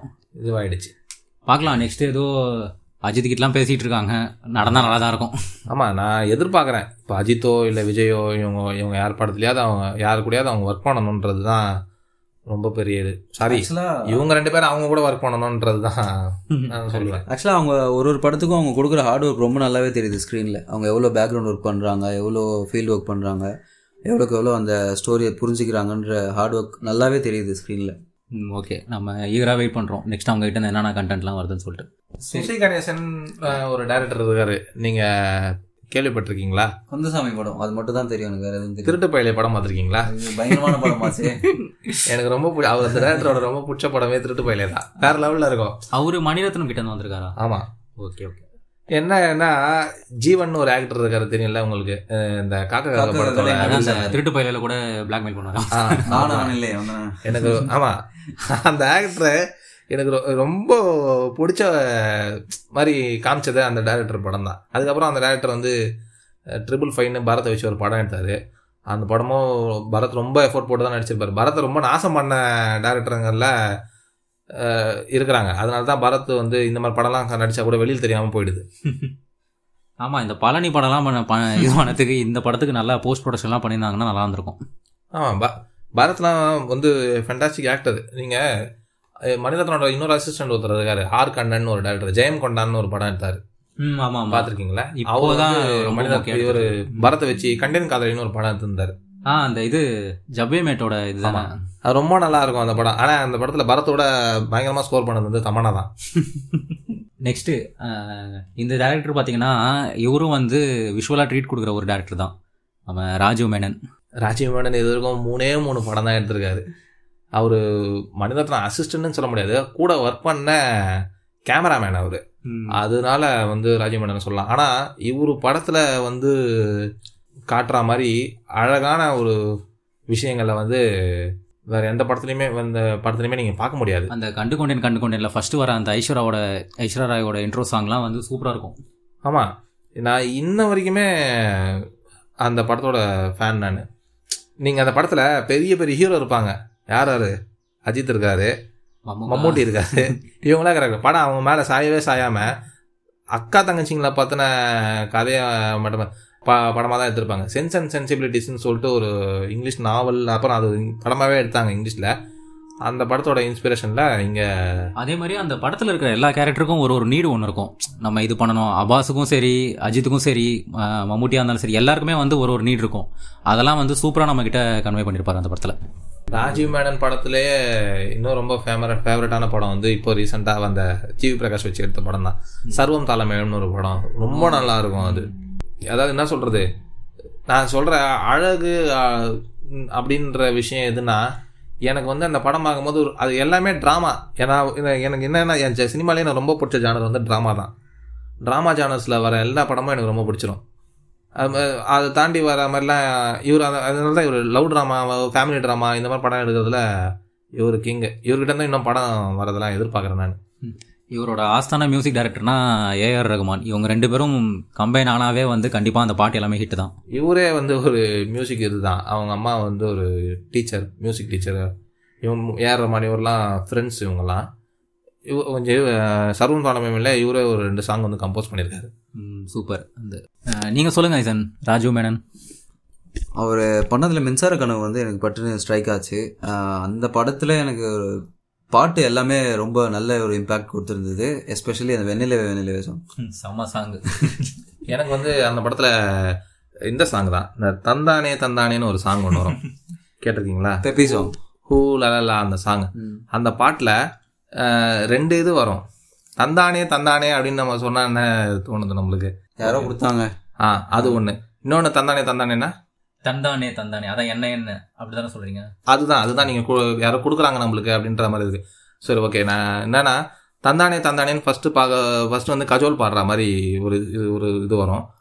ரெண்டாவது தந்தானே தந்தானே வந்து பிரபுதேவா பாடுற மாதிரி வரும். பிரபுதேவா வந்து மியூசிக் சம்மந்தப்பட்டு சொல்லுவார். ஓகே ஓகே இவங்க வந்து ப்ரீஸ்ட் இல்லை. ப்ரீஸ்ட் ஆகணும் நன் ஆகணும்ன்ற ஆசைப்படுற ஒரு ஒருத்தவங்க இது அவங்களுக்கு தந்தானே தந்தானே ஜீசஸ் எல்லாமே கொடுத்தாரு.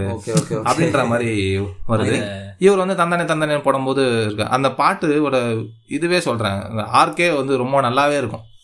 ஆக்சுவலாக பிரபுதேவா ஒரு நல்ல ஆக்டருங்க அந்த படத்துல இருந்தால் எனக்கு பிரபுதேவா வந்து ஒரு நல்ல ஆக்டர்ன்றதே தெரிஞ்சுது. வாங்கினாருங்க அந்த படத்துக்கு அவரு. ஏன்னா அதில் அவர் கொடுக்குற அந்த எமோஷனல்லாம் வந்து பயங்கரமாக கன்வே ஆகும் நம்மளுக்கு. அந்த இந்த பாட்டு வெண்ணிலவே வெண்ணிலவோட ரெண்டாவது சங்கர் மகாதேவன் பாடினது. நீங்க ஹரியரன் பாடினதை மட்டும் தான் நீங்க சொன்னீங்கல்ல? சங்கர் மகாதேவன் பாடினதை நீங்க கேட்டு பாருங்க. ரொம்ப நல்லா இருக்கும் இந்- இருள் அல்ல ஒளி அல்ல அப்படின்ற ஒரு சீன் அதுக்கு முன்னாடி அந்த பாட்டு வரதுக்கு முன்னாடி ஒரு சீன்ல அந்த படத்துக்கு பிரபுதேவாவுக்கு வந்து விக்ரம் தான் வாய்ஸ் கொடுத்துருப்பாரு. பிரபுதேவா வந்து வேணாம் அப்படின்னு லவ் வந்து வேணாம் அப்படின்னு கன்ஃபர்ஸ் பண்றதுக்கு போவார். ஆனா அவரால் முடியாது. ஏன்னா அவங்க கண்ணு அந்த அளவுக்கு அட்ராக்ட் பண்ணிடும். கஜோலோட கண்ணு சொல்றேன். அதுதான் அதனால அவரால் முடியாம கம்ப கன்ஃபர்ஸ் பண்ண முடியாம இவர் வந்துருவாரு. அவங்களே வந்து மாறிட்டு இருப்பாங்க அந்த சீன்ல அதே மாதிரி இந்த கண்டு கொண்டேன் கண்டு கொண்டேன் கிளைமேக்ஸில் அஜித் அந்த தபு வீட்டு கதவு கதவு கிட்ட நின்று ஒரு சில எமோஷன்ஸ்லாம் கொடுப்பாரு. அதெல்லாம் வந்து சூப்பராக இருக்கும். பெஸ்ட் அஜித்தோட பெஸ்ட்னா நான் வந்து கண்ணு கொண்டேன் கண்ணு கொண்டேன் படத்தை தான் சொல்லுவேன். ஏன்னா எனக்கு எப்படி சொல்றது? ம், வேண்டாம் நீ போயிடு நீ என்னை தப்பா நினச்சிருவ அப்படின்னு சொல்லிட்டு போவார். இவருக்கு அந்த கில்ட்டு வந்து இருக்கும் உள்ளுக்குள்ள. ஆனால் வந்து தப்பு பண்ணிட்டோம் இவனை சரி நம்ம மன்னிச்சு ஏற்றுக்க மாட்டாளா? அப்படின்ற மாதிரி ஒரு ஒரு சீன் அது. அது வெளியில வந்து அந்த கேட்டாண்ட நின்றுட்டு பால்கனியில் நின்று இவங்க ரெண்டு பேர் பார்த்துட்டு ஏஆர் ரகுமான் கொஞ்சம் லேட்டாக விளையாடி இருப்பாரு எல்லாம் அந்த என்ன சொல்ல போகிறாய் சாங்கே வந்து ஃப்ளூட்ல பியானோல தபேலால மிருதங்க எல்லாத்துலேயுமே வாசிச்சிருப்பாரு. வேற லெவல்ல இருக்கும் அந்த படம் அதோட மியூசிக் எல்லாமே. உண்மையாவே ஒரு நல்ல டேரக்டர் அவர் ராஜீவ் மேனன் கிட்ட இருந்து வந்த ஒரு ஒரு ஒரு கதிர் தான் கௌதம் மேனன். கௌதம் வாசியன் மேனன். இவர் சொல்லுங்க ஐசன். கௌதம் மேனன் உங்களுக்கு ஆகிற ஃபர்ஸ்ட் படம் என்னது? கௌதம் மேனன், ஆ, வாரணமாயனம் ரொம்ப பிடிக்கும். விண்ணை தாண்டி வருவாயா? அவர் பண்ண படங்கள் எல்லாமே ரொம்ப நல்ல படம் தான். ஒரு ஃபீல் குட்டான படம் நல்ல ஒரு லவ் ஸ்டோரி லவ் ஸ்டோரி இதுக்கு முன்னாடி யாரும் காமிக்காதது இல்லை எல்லாரும் காமிச்சிருக்காங்க. ஆனால் இவர் காமிக்கிற லவ் ஸ்டோரி எதுவுமே அதோட மிக்ஸ் ஆகாது. இவர் காமிச்சது எல்லாமே ஒரு டிஃப்ரெண்ட்டான லவ் ஸ்டோரி எல்லாரும் அதை கிரிட்டிக் பண்ணுற மாதிரி தான். ஒரு ஹை கிளாஸான ஒரு பையனோட லவ் ஸ்டோரி மட்டும் தான் இவர் காட்டுறாருன்ற ஒரு விஷயம் இருக்கும். ரொம்ப நல்லா இருக்கும். புவர் மிடில் கிளாஸ் பாய் அது இந்த sorry rich middle class rich middle class மாதிரி இவர். அதே மாதிரி இவருக்கு ஒரு ப்ளஸ் பாயிண்ட் என்னன்னா மேக்ஸிமம் ஹாரிஸ் ஜெயராஜ் கூட ஒர்க் பண்ணுவார். ஆக்சுவலாக வந்து அதுக்கு தான் பெரிய தேங்க்ஸ் சொல்லணும்னு ஹாரிஸ் ஜெயராஜோட பொட்டன்ஷியலை உறிஞ்செடுக்கிறது வந்து இவர் தான். இவங்க ரெண்டு பேரும் சேர்ந்தாங்கனாவே அது ஏதோ ஒரு மேஜிக் நடந்துருவாங்க. ஒரு டிக்கேடுங்க ஹாரிஸ் ஜெயராஜ். நான் அதான் என்ன சொல்கிறேன்னா ஏஆர் ரஹ்மான் வந்து இன்ட்ரடியூஸ் ஆனதுலேருந்து சொல்கிறேன் அவர் தான் ஃபிலிம்ஃபேர் அவார்டு வந்து நிறைய வாங்கிட்டே வந்தார். அதை பிரேக் பண்ணதே ஹாரிஸ் ஜெயராஜ் தான். அதுக்கு ஜிவிஎம்க்கு பெரிய தேங்க்ஸ் சொல்லணும். ஆக்சுவலாக சைலண்டாக ஒரு காம்படிஷன் நடந்துட்டு இருந்தது. எப்படின்னு பார்த்தீங்கன்னா டூ தௌசண்ட்ஸ்லேருந்து டூ தௌசண்ட் டென் வரைக்குமே. செல்வராகவன் யுவன் சங்கர் ராஜா கௌதம் மேனன் ஹாரிஸ் ஜெயராஜ். மா ரெண்டு பேரும் மாற்றி மாற்றி பீட் பண்ணிப்பாங்க ஒரு ஒரு படத்துலையும். அதெல்லாம் வந்து அதான் சொல்கிறேனே அந்த அந்த டிக்கேடே வந்து வரப்பிரசாதம் தான் நம்மளுக்கு. ஹாரிஸ் ஜெயராஜும் யுவன் சங்கர் ராஜாவும் வந்தது. எனக்கு ஹாரிஸ் ஜெயராஜ்லாம் சொல்லணும்னா லேசா லேசா படம் பார்த்தீங்கன்னா உங்களுக்கு தெரியும். ரொம்ப ஃபேவரட்டுங்க அவரோட படம் பாட்டு எல்லாமே. இப்போ ஹாரிஸ் ஜெயராஜ் இவர் தான் இன்ட்ரடியூஸ் பண்ணி கௌதம் மேனன் தான் இன்ட்ரடியூஸ் அஹ், தான் ரொம்ப பெருமையாக சொல்லணும். இப்போ அவர் இன்ட்ரடியூஸ் பண்ணனா வேற யாராவது சொல்லியிருப்பாங்க ஆனால் லேட்டாக வந்திருப்பாரு ஹாரிஸ் ஜெயராஜ் அதுதான் சொல்லணும். கௌதம் மேனன் படம்னோடனே எனக்கு ஞாபகம் வரதெல்லாம் ப்ரொபோசல் சீன் தான். ஒரு ஒரு படத்துலையும் ஒரு ஒரு மாதிரி ப்ரொபோசல் இருக்கும். ஆமாம் எனக்கு கௌதம் மேனன் படங்கள்லேயே ரொம்ப பிடிச்ச படம்னா அது வேட்டையாடு விளையாடு தான் பயங்கரமான படமாச்சு அது. டூ டைப்ஸ் ஆஃப் ஸ்டோரிங்க அவர்கிட்ட. ஒன்று லவ் ஸ்டோரி இன்னொன்று காப் ஸ்டோரி ஆ இவரு இவரும் வந்து லவ்னா எக்ஸ்ட்ரீம் லவ்ல போவார். அதே மாதிரி கிரைம்னா எக்ஸ்ட்ரீம் கிரைம்ல போவார். அவரு அவர் படத்தில் காட்டுற போலீஸ் ஸ்டேஷனுக்கும் மற்றவங்க படத்தில் காட்டுற போலீஸ் ஸ்டேஷனுக்கும் நிறைய டிஃப்ரென்ஸ் இருக்கும். போலீஸை ரொம்ப க்ளோரிஃபை பண்ணி நிறைய சினிமா காமிச்சிருக்குது. ஆனால் இவர் இவர் வந்து ரொம்ப ரொமான்டிசைஸாக காட்டுறது தான் நான் பார்க்குறேன் ஆக்சுவலாக இவரும் போலீஸ்க்கு ட்ரை பண்ணார்னு நினைக்கிறேன் எனக்கு தெரிஞ்சு. இருக்கலாம். அவர் ஹேர் கட்லாம் பார்த்தா அப்படிதான் இருக்கு. இருக்கலாம் இருக்கலாம். ஆக்சுவலாக ஆ சொல்லு சொல்லு. ஆனால் என்னென்ன அவர்கிட்டயே வந்து நிறைய நிறைய லேடிஸ் ஐபிஎஸ் இந்த கமிஷனர்ஸ் இவங்களாம் இருப்பாங்களா இவங்கெல்லாம் வந்து அவங்களோட ஒய்ஃப்லாம் வந்து சொல்லியிருக்காங்களா நீங்கள் சினிமாவில் தாங்க இந்த மாதிரிலாம் காட்டுறீங்க. நிஜ வாழ்க்கையில் என் ஹஸ்பண்ட் செவரு கூட தாண்டி குதிக்க மாட்டாரு. அந்த மாதிரிலாம் சொல்லி கிட்டலாம் பேசியிருக்காங்கலாம் சொல்லியிருக்காரு. ஆக்சுவலாக எனக்கு தெரிஞ்சு தமிழ் படத்தில் கண்ட்ரோல் ரூம் உள்ள கூட்டு போனது வந்து இவர் தான் நினைக்கிறேன். காக்கா காக்கா படத்தில். இதுக்கு முன்னாடி எந்த தமிழ் சினிமாலையும் நான் கண்ட்ரோல் ரூம்லாம் பார்த்ததில்ல. ஆமாம் காக்கா காக்கா தான் சொன்னேன். நான் சுசி கணேசன் சொல்லும் போதே சொல்லியிருந்தேன் ஒரு பெரிய ஆக்டர் ஜீவன் ஒரு ஆக்டர் அவர்லாம் நடிக்க நடி நடித்தா நல்லாயிருக்கும் ஆனால் என்னன்னா அவர்கிட்டலாம் நல்ல பொட்டன்ஷியல் இருக்கிற அவரோட பொட்டன்ஷியல்லாம் வாங்குற டேரக்டருங்க தான் எடுக்கணும். இந்த மாதிரி ஜிவிஎம் சுசி கணேசன் இந்த மாதிரி ஆளுங்க தான். காக்கா காக்காவோட பயங்கரமான வில்லன்னா அதான் கௌதம் மேனன் வில்லங்கள்லேயே எனக்கு ரொம்ப ஃபேவரட்னா இவர் தான் வில்லன்ஸ். கௌதம் மேனன் வில்லன்ஸ் ஒரு கௌதம் podcast பண்ணலாம் போல. மேனனோட கௌதம் மேனோட வில்லன்ஸ்னா எனக்கு ரொம்ப பிடிச்சது வந்து டேனியல் பாலாஜி. சான்ஸே இல்லைங்க. சான்ஸே இல்லை. வேட்டை டைலாக்லாம் அவங்க பேசுகிற டைலாக்லாம் வந்து மனப்பாடமாக தெரிஞ்சு கமலை ஒரு நாலஞ்சு தடவை குத்திட்டு அதுக்கு ஒரு எக்ஸ்பிளேஷன் கொடுப்பான். உன் கிட்னியை லைட்டாக கீறி இருக்கேன் ஆ உன் லங்ஸை லைட்டாக கீறி இருக்கேன் இன்னும் ப்ளீடிங்லேயே ஒரு முப்பது நிமிஷத்தில் நீ செத்துருவ அப்படின்ற மாதிரி ரொம்ப நியூவான்சஸ்லாம் கொடுப்பாங்க. குறிப்பிட்டு காக்க காக்க படத்தில் வந்து நம்மளுக்கு ஒரு எமோஷன் ஒன்று வரும். என்னன்னா இவ்வளோலாம் பண்ணிட்டு அவனை பிடிக்க முடியலையே அப்படின்ற மாதிரி நம்மளுக்கு கடைசி ஒரு ப பத்து நிமிஷம் இருக்கும். ஜோதிகாவை சாவடிச்சுட்டு போயிட்டோன்னே நம்மளுக்கு ஒரு வெறி ஒன்று வந்துடும் என்னடா இவன் இப்படி பண்ணிட்டான்? அப்படின்னு உடனே கிளைமேக்ஸில் வச்சு அவனை குத்தும் போது நம்மளுக்கு அந்த இது சூப்பராக இருக்கும். பா சாவச்சிட்டான்டா இப்படி அப்படின்ட்டு. காக்கா காக்கா படம் சொன்னோடனே எனக்கு செவன் ஒரு படம் இங்கிலீஷ்ல இருக்கு. பார்த்துருக்கீங்களா? அதுல லாஸ்ட் சீன்ல பாக்ஸ்ல தலையை வச்சு அனுப்புவாங்க. ம். அது வந்து இதுல இவர் முன்னாடியே பார்த்துருப்பாரோ இல்ல பார்க்காம வச்சிருப்பாரோ அப்படின்ற மாதிரிலாம் கூட வேட்டையாடுதலும் அந்த ரெஃபரன்ஸ் வரும். அந்த விரல் எல்லாம் வெட்டி இது அது ஆக்சுவலாக வந்து இதை ஒரு காப்பி அடிச்சிட்டாரு நம்ம அவுட் அண்ட் அவுட்னு சொல்ல முடியாது. ஏன்னா செவன் நடக்கிறது தான் இந்த மாதிரி செவன்ல அவனோட இது என்னன்னா நீ அதை பார்த்துட்டு நீ என்னை கொலை பண்ணிட்டா நான் தேச்சிட்டேன் அதுன்ற அந்த ஒரு கான்செப்ட் தான் வந்து செவன்ல இருக்கிறது. ஆனா காக்க காக்கல இருக்கிறது என்னன்னா இதை பார்த்து நீ பயந்துட்டு என்னை நீ ஃபாலோ பண்ணக்கூடாது. ஸோ ரெண்டுத்துக்கும் வந்து வேற வேற எமோஷன்ஸ் தான் நீங்க பாத்தீங்கன்னா கரெக்ட் கரெக்ட் நான் நான் அது காப்பி அடிச்சாருன்னு சொல்லல.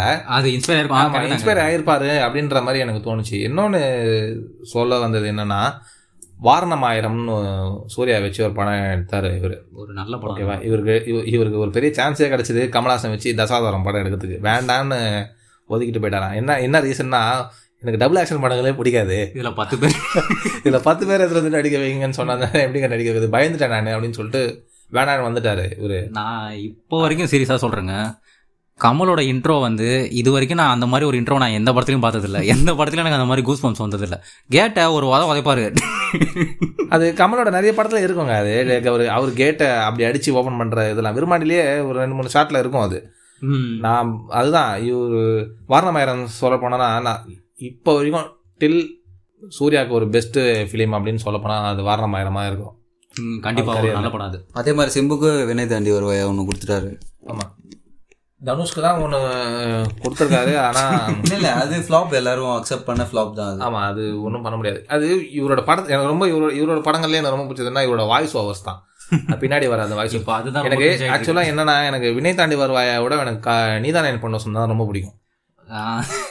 அந்த படத்துக்கு பார்த்தீங்கன்னா ஒரு ஃபிஃப்டி ஃபிஃப்டி பர்சன்டேஜ் தான். ஒரு ஃபிஃப்டி பர்சன்டேஜ் வந்து பயங்கரமாக ஹேட் பண்ணுவாங்க அந்த படத்தை.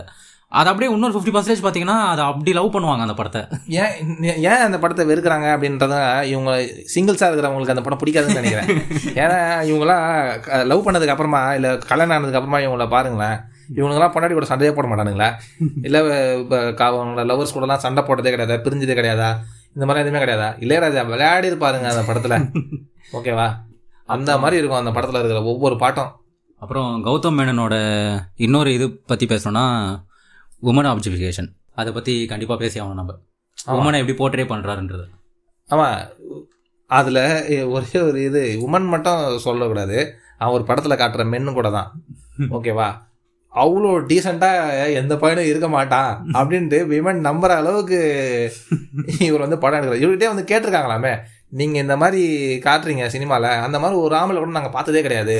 அப்படின்ற மாதிரிலாம் சொல்கிறாங்களாம் ஆனால் என்னவோ இவருக்கு வந்து அந்த மாதிரி அந்த மாதிரி ஒரு இருக்கு. ப்ளூ கலர் ட்ரெஸ் மேலேயோ அந்த ஜீன்ஸ் இந்த மாதிரிலாம் அது மேலே அவரோட பேஷன் இருக்குதுன்னு நான் நம்புகிறேன் ஆக்சுவலாக இப்போ மார்கன் சொன்ன மாதிரி அந்த விமன் கேரக்டருக்கு என்ன பண்ணுறாருன்னா ரைட் ஃப்ரம் காக்க காக்க அவங்களோட ஹீரோயின்ஸ்க்கு எல்லாருக்குமே வந்து அந்த saree கொடுக்குறதா இருக்கட்டும் அவங்களோட அந்த கண்ணில் வைக்கிற மை அவங்க வைக்கிற பொட்டு அப்படின்ற மாதிரி விஷயங்கள் வந்து த்ரூ அவுட் இது வரைக்கும் ஐ மீன் வினை தாண்டி வர வரைக்குமே அது நல்லாவே ஒர்க் அவுட் ஆகிட்டே தான் இருந்தது. நீங்கள் நோட் பண்ணலாம் அது. சாரி எனக்கு ஒரு இது சொல்லணும்னு நினச்சேன். விமன் அந்த கண்ணில் மை மைன்னு சொன்னோடனே ஞாபகம் வந்தது.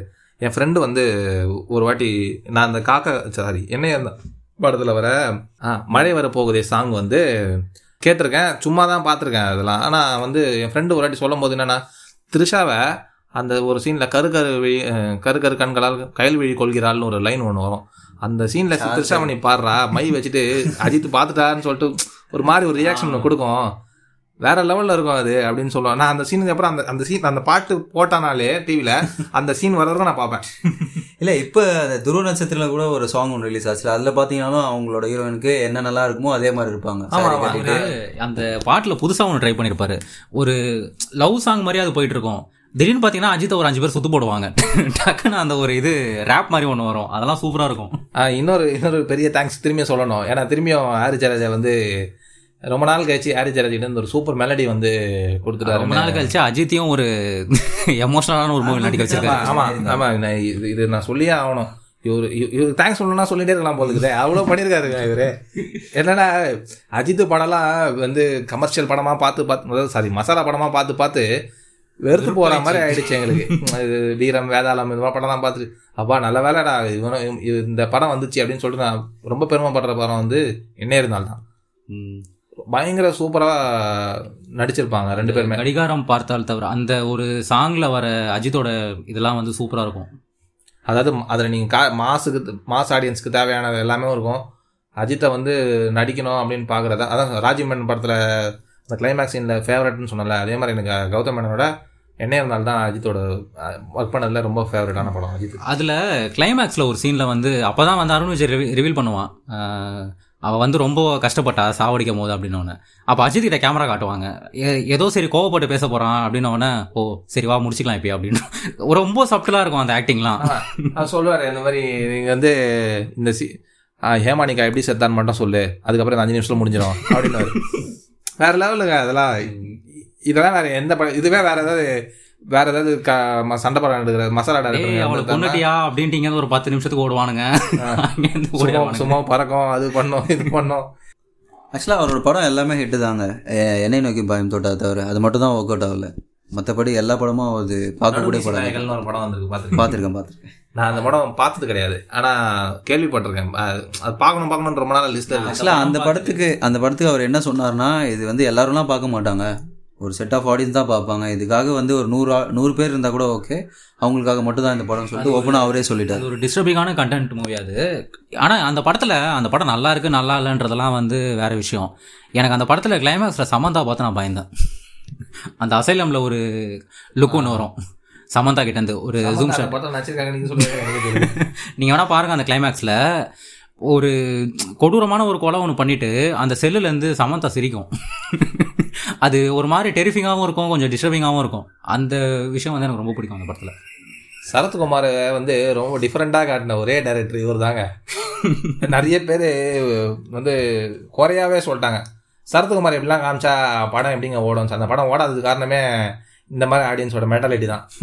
நீங்கள் ஏன் படத்தை ஹீரோ படமாகவே பார்க்குறீங்க? இன்னமோன்றது தான் ஒரு இதுவாக இருக்குது அது கூட ஒரு மியூசிக்கல் ஹிட் தான் அந்த படம். ஆமாம் வேற லெவலில் இருக்கும் அந்த சாங்ஸ்லாம் அதில் ஒரு சாங் ஒன்றுமே அந்த சாங்கோட டியூனை மட்டுமே நிறைய ஃபோன் நிறைய பேரோட ரிங்டோனாக வச்சு நான் கேட்டிருக்கேன். வயலின் வயலின் பிட்டு அந்த வயலின் பிட்டை வந்து கரு கரு விழிகளால் அப்படின்னு சொல்லிட்டு ஒரு சாங் இருக்கு. அந்த சாங்கோட வயலின் பிட்டில் வந்து நீங்கள் அதில் நிறைய பேர் வந்து ரிங்டோனாக வச்சுருக்காங்க. ஜிவிஎம்மோட அசிஸ்டன்ட் ஒரு டேரக்டர் ஒருத்தர் இருக்காரு. அஹ் இந்- இ- இவரை பற்றி சொல்லணும்னா நான் ஒரு சின்ன ஒரு ஃப்ளாஷ்பேக் மாதிரி நான் சொல்கிறேன் கரெக்டாக வந்து காலேஜ் படிக்கும் போது நாங்கள் ஒரு படத்துக்கு போனோம். என்ன படம்னே தெரியாது. ஆனால் அருண் விஜய் நடிகரான்னு மட்டும் தெரியும். சரி போயிட்டு உள்ளே உட்காரலாம் அப்படின்னு சொல்லிட்டு கொஞ்சம் கடுப்பாக தான் போனோம். ஏ என்னடா இது அருண் விஜய் படம்லாம் எப்படிடா பார்க்குறது உட்காந்துன்ட்டு ஒரு பத்து நிமிஷத்தில் நாங்கள் அந்த படத்தோட கனெக்ட் ஆகிட்டோம் நெக்ஸ்ட் என்ன நடக்க போகுதுன்ட்டு எங்களுக்கு ஒரு மாதிரி செம்ம ஈகர் ஆயிடுச்சு அந்த படம் பேர் வந்து தடையிற தாக்க அந்த படத்தோட டேரக்டர் வந்து மகிழ் திருமணி. எனக்கு இவரோட ஃபேவரட்டான மூவினா தடம் சொல்லுவேன். இப்போ எனக்கும் எனக்கும் ஆக்சுவலாக அந்த கிளைமேக்ஸ் ட்விஸ்ட் ரொம்பவே நல்லா இருந்தது. மூவி கொண்டு போன விதமே சூப்பராக இருக்கும். ஆக்சுவலாக ஈச் அண்ட் எவ்ரி சீன் அதாவது போன பாட்காஸ்ட்டில் கூட பேசியிருக்கோம்னு நினைக்கிறேன் இந்த படத்தை பற்றி ட்விஸ்டட் கிளைமேக்ஸில் ரொம்ப நல்ல படம் இது நல்லா நீங்கள் சொல்லுங்கள் அந்த படத்தை பற்றி ஏதாச்சும். நான் அந்த படம் ஃபஸ்ட்டு டைம் தேட்டரில் போய் நான் நான் இப்போ இப்போலாம் வந்து அதிகமாக ஃப்ரெண்ட்ஸ் கூடயோ இல்லை இதெல்லாம் தனியாலாம் ஃப்ரெண்ட்ஸ் கூடலாம் போய் படமெல்லாம் பார்க்கறது கிடையாது. தேட்டருக்கு போய் பார்க்கறதுனாலும் தனியாக தான் தேட்டரில் போய் படம் பார்க்குறது. ஏன்னா ஃப்ரெண்ட்ஸ் எல்லாம் கும்பலாக போனோம்னா வச்சுக்கோங்களேன் எந்த படத்துக்கு நம்ம போவோம்? மேக்ஸிமம் பெரிய ஹீரோ படத்துக்கு தான் போகிற மாதிரி இருக்குது இந்த மாதிரி டேரக்டருங்க படத்தெல்லாம் தனியாக பார்க்கும்போது ஒரு ஃபீல் கிடைக்கும். ஏன்னா நம்ம கரெக்டாக கன படத்தோட கனெக்ட் ஆகி படம் பார்க்க முடியும் அப்படின்ற ஒரு நம்ப நான் நம்புகிறேன் அதனால தான். படம் வந்து தேட்டரில் பார்க்கும்போது மிரண்டுட்டேன் லாஸ்ட் சீனில் இவங்க ரெண்டு பேரும் அண்ணன் தம்பிங்க. ஆனால் கடைசியில் வந்து இவங்க தான் இது பண்ணுறாங்க கொலை பண்ணியிருக்காங்க அப்படின்ற மாதிரிலாம் தெரிஞ்சதெல்லாம் வந்து வேற லெவலுங்க. இவர் இந்த படம் பார்த்ததுக்கு அப்புறம் தான் நான் மீகாமன் ஒரு படம் பார்த்தேன். அது உண்மையாவே படம். வந்து நல்ல படங்க அது. படம். அண்டர் வேர்ல்ட வந்து அண்டர் அண்டர் வேர்ல்டு கேங்ஸ்டர்ஸை வந்து சூப்பரா காட்டியிருப்பாங்க அதுல. ஆமாம் அது ஆர்யாவை வந்து யூஸ் பண்ணனா டேரக்டருங்களுக்கு தான் வெக்க கெடுங்கன்னு நான் சொல்லுவேன். ஆக்சுவலாக நல்ல டேரக்டர் இவர்கிட்ட இருந்து இன்னும் நல்ல கண்டெக்ட் நிறைய எதிர்பார்க்கலாம். நல்ல பெஸ்ட் டேரக்டருங்க எல்லாருமே வந்து ஒரு நாங்கள் இப்போ தான் நாங்கள் பேசுன எல்லா டேரக்டருமே வந்து சாரி இப்போ ரீசெண்டாக இருக்கிற டேரக்டருங்களை சொல்கிறேன் முன்னாடி சொன்னோம்ல. அவங்களாம் வந்து ஆர்யா வச்சு நல்ல நல்ல படம் தான் கொடுத்துருக்காங்க. இந்த சில தான் வந்து ஆர்யாவை வந்து விளா வச்சு விளையாடுறாங்களா இல்லைன்னு தெரில ரீசெண்டாக அவரோட ஆர்யாவோட இன்னொரு படம் கூட ஒன்று வந்தது. ம- மகாமுனின்னு ஒரு படம் நல்ல. படம். ரொம்ப நல்லா இருந்தது அந்த படம். போன வருஷத்துல என்னோட ஃபேவரட் படம் அது. இந்த லீக்லயே இருக்கிற இதே மாதிரி படங்கள் கொடுத்துட்டு இருக்க இன்னொரு டைரக்டர் கார்த்திக் சுப்பராஜ். கார்த்திக் சுப்பாராஜுங்க. அவர் எப்படி சொல்றது? ட்ரெண்ட் செட்டர் எனக்கு அந்த வார்த்தைலாம் தெரிய ஆரம்பிச்சதே வந்து இவர் வந்ததுக்கு அப்புறமா தான். சினிமா போற போக்கே வந்து மாத்திட்டாரு இவர். ம் ஆமா. ஓகேவா? நீங்க இவர் இவர் பீஸா எடுத்து எடுக்கிறதுக்கு முன்னாடி நீங்க வந்த பேய் படம் எல்லாமே பாருங்களேன். அது பேய் படமா? இல்லை பீஸாவே பேய் படம் இல்லையே. இல்ல இல்ல பேய் படம் இல்ல. அவரு ஹாரர் ஜானர் தானே ட்ரை பண்ணாரு. அவரு. சரி. ஆ, சரி. ஆனா பயமுறுத்தி பேய் படம் நான் வச்சுக்கோங்க நான் த- தமிழ்லயே சொல்றேன். ஹாரர் படம் இருக்கு அந்த ஜானர் இருக்குது அதுக்கு முன்னாடி அந்த டூ தௌசண்ட் டென்னுக்கு முன்னாடி வந்த ஹாரர் படங்கள்லாம் நீங்க பாருங்க. அது ஹாரர் படமான்னு சொல்லிட்டு வச்சுக்கோங்களேன் வெள்ளக்காரனை பார்த்து காரி தூக்குவோம் அந்த மாதிரிலாம் எடுத்திருந்தாங்க. இவரு தான் வந்து ஹாரர் படம்னா இப்படிதான் இருக்கணும்ன்ற மாதிரி எடுத்தாரு. ஹாரர்னு மட்டும் இல்ல அவர் எடுக்கிற ஜானருக்கு வந்து அவரு ஜென்யூனா கொடுப்பாரு. இவரோட எனக்கு இவரோட ரொம்ப ஃபேவரட் படம் அப்படின்னு பார்த்தீங்கன்னா இறைவி தாங்க. எப்போ அந்த படம் நான் பார்க்கறேனாலும் அழுதுருவேன். அந்த மாதிரி எனக்கு கொடுக்குற இறைவில டைலாக்ஸ் ரொம்ப பவர்ஃபுல்லாக இருக்கும் எல்லாமே. எனக்கு அந்த டைட்டிலே வந்து கொஞ்சம் கன்ஃபியூஸ் ஆயிடுச்சு. கார்த்திக் சுப்ராஜோட நெக்ஸ்ட் படம் வந்து இறைவி அப்படின்னாங்க. என்னடா இது இறைவி இறைவின்ட்டு நான் ரொம்ப குழம்பி சுத்திட்டு இருந்தேன். அப்பதான் என் ஃப்ரெண்டு ஒருத்தன் சொன்னான்.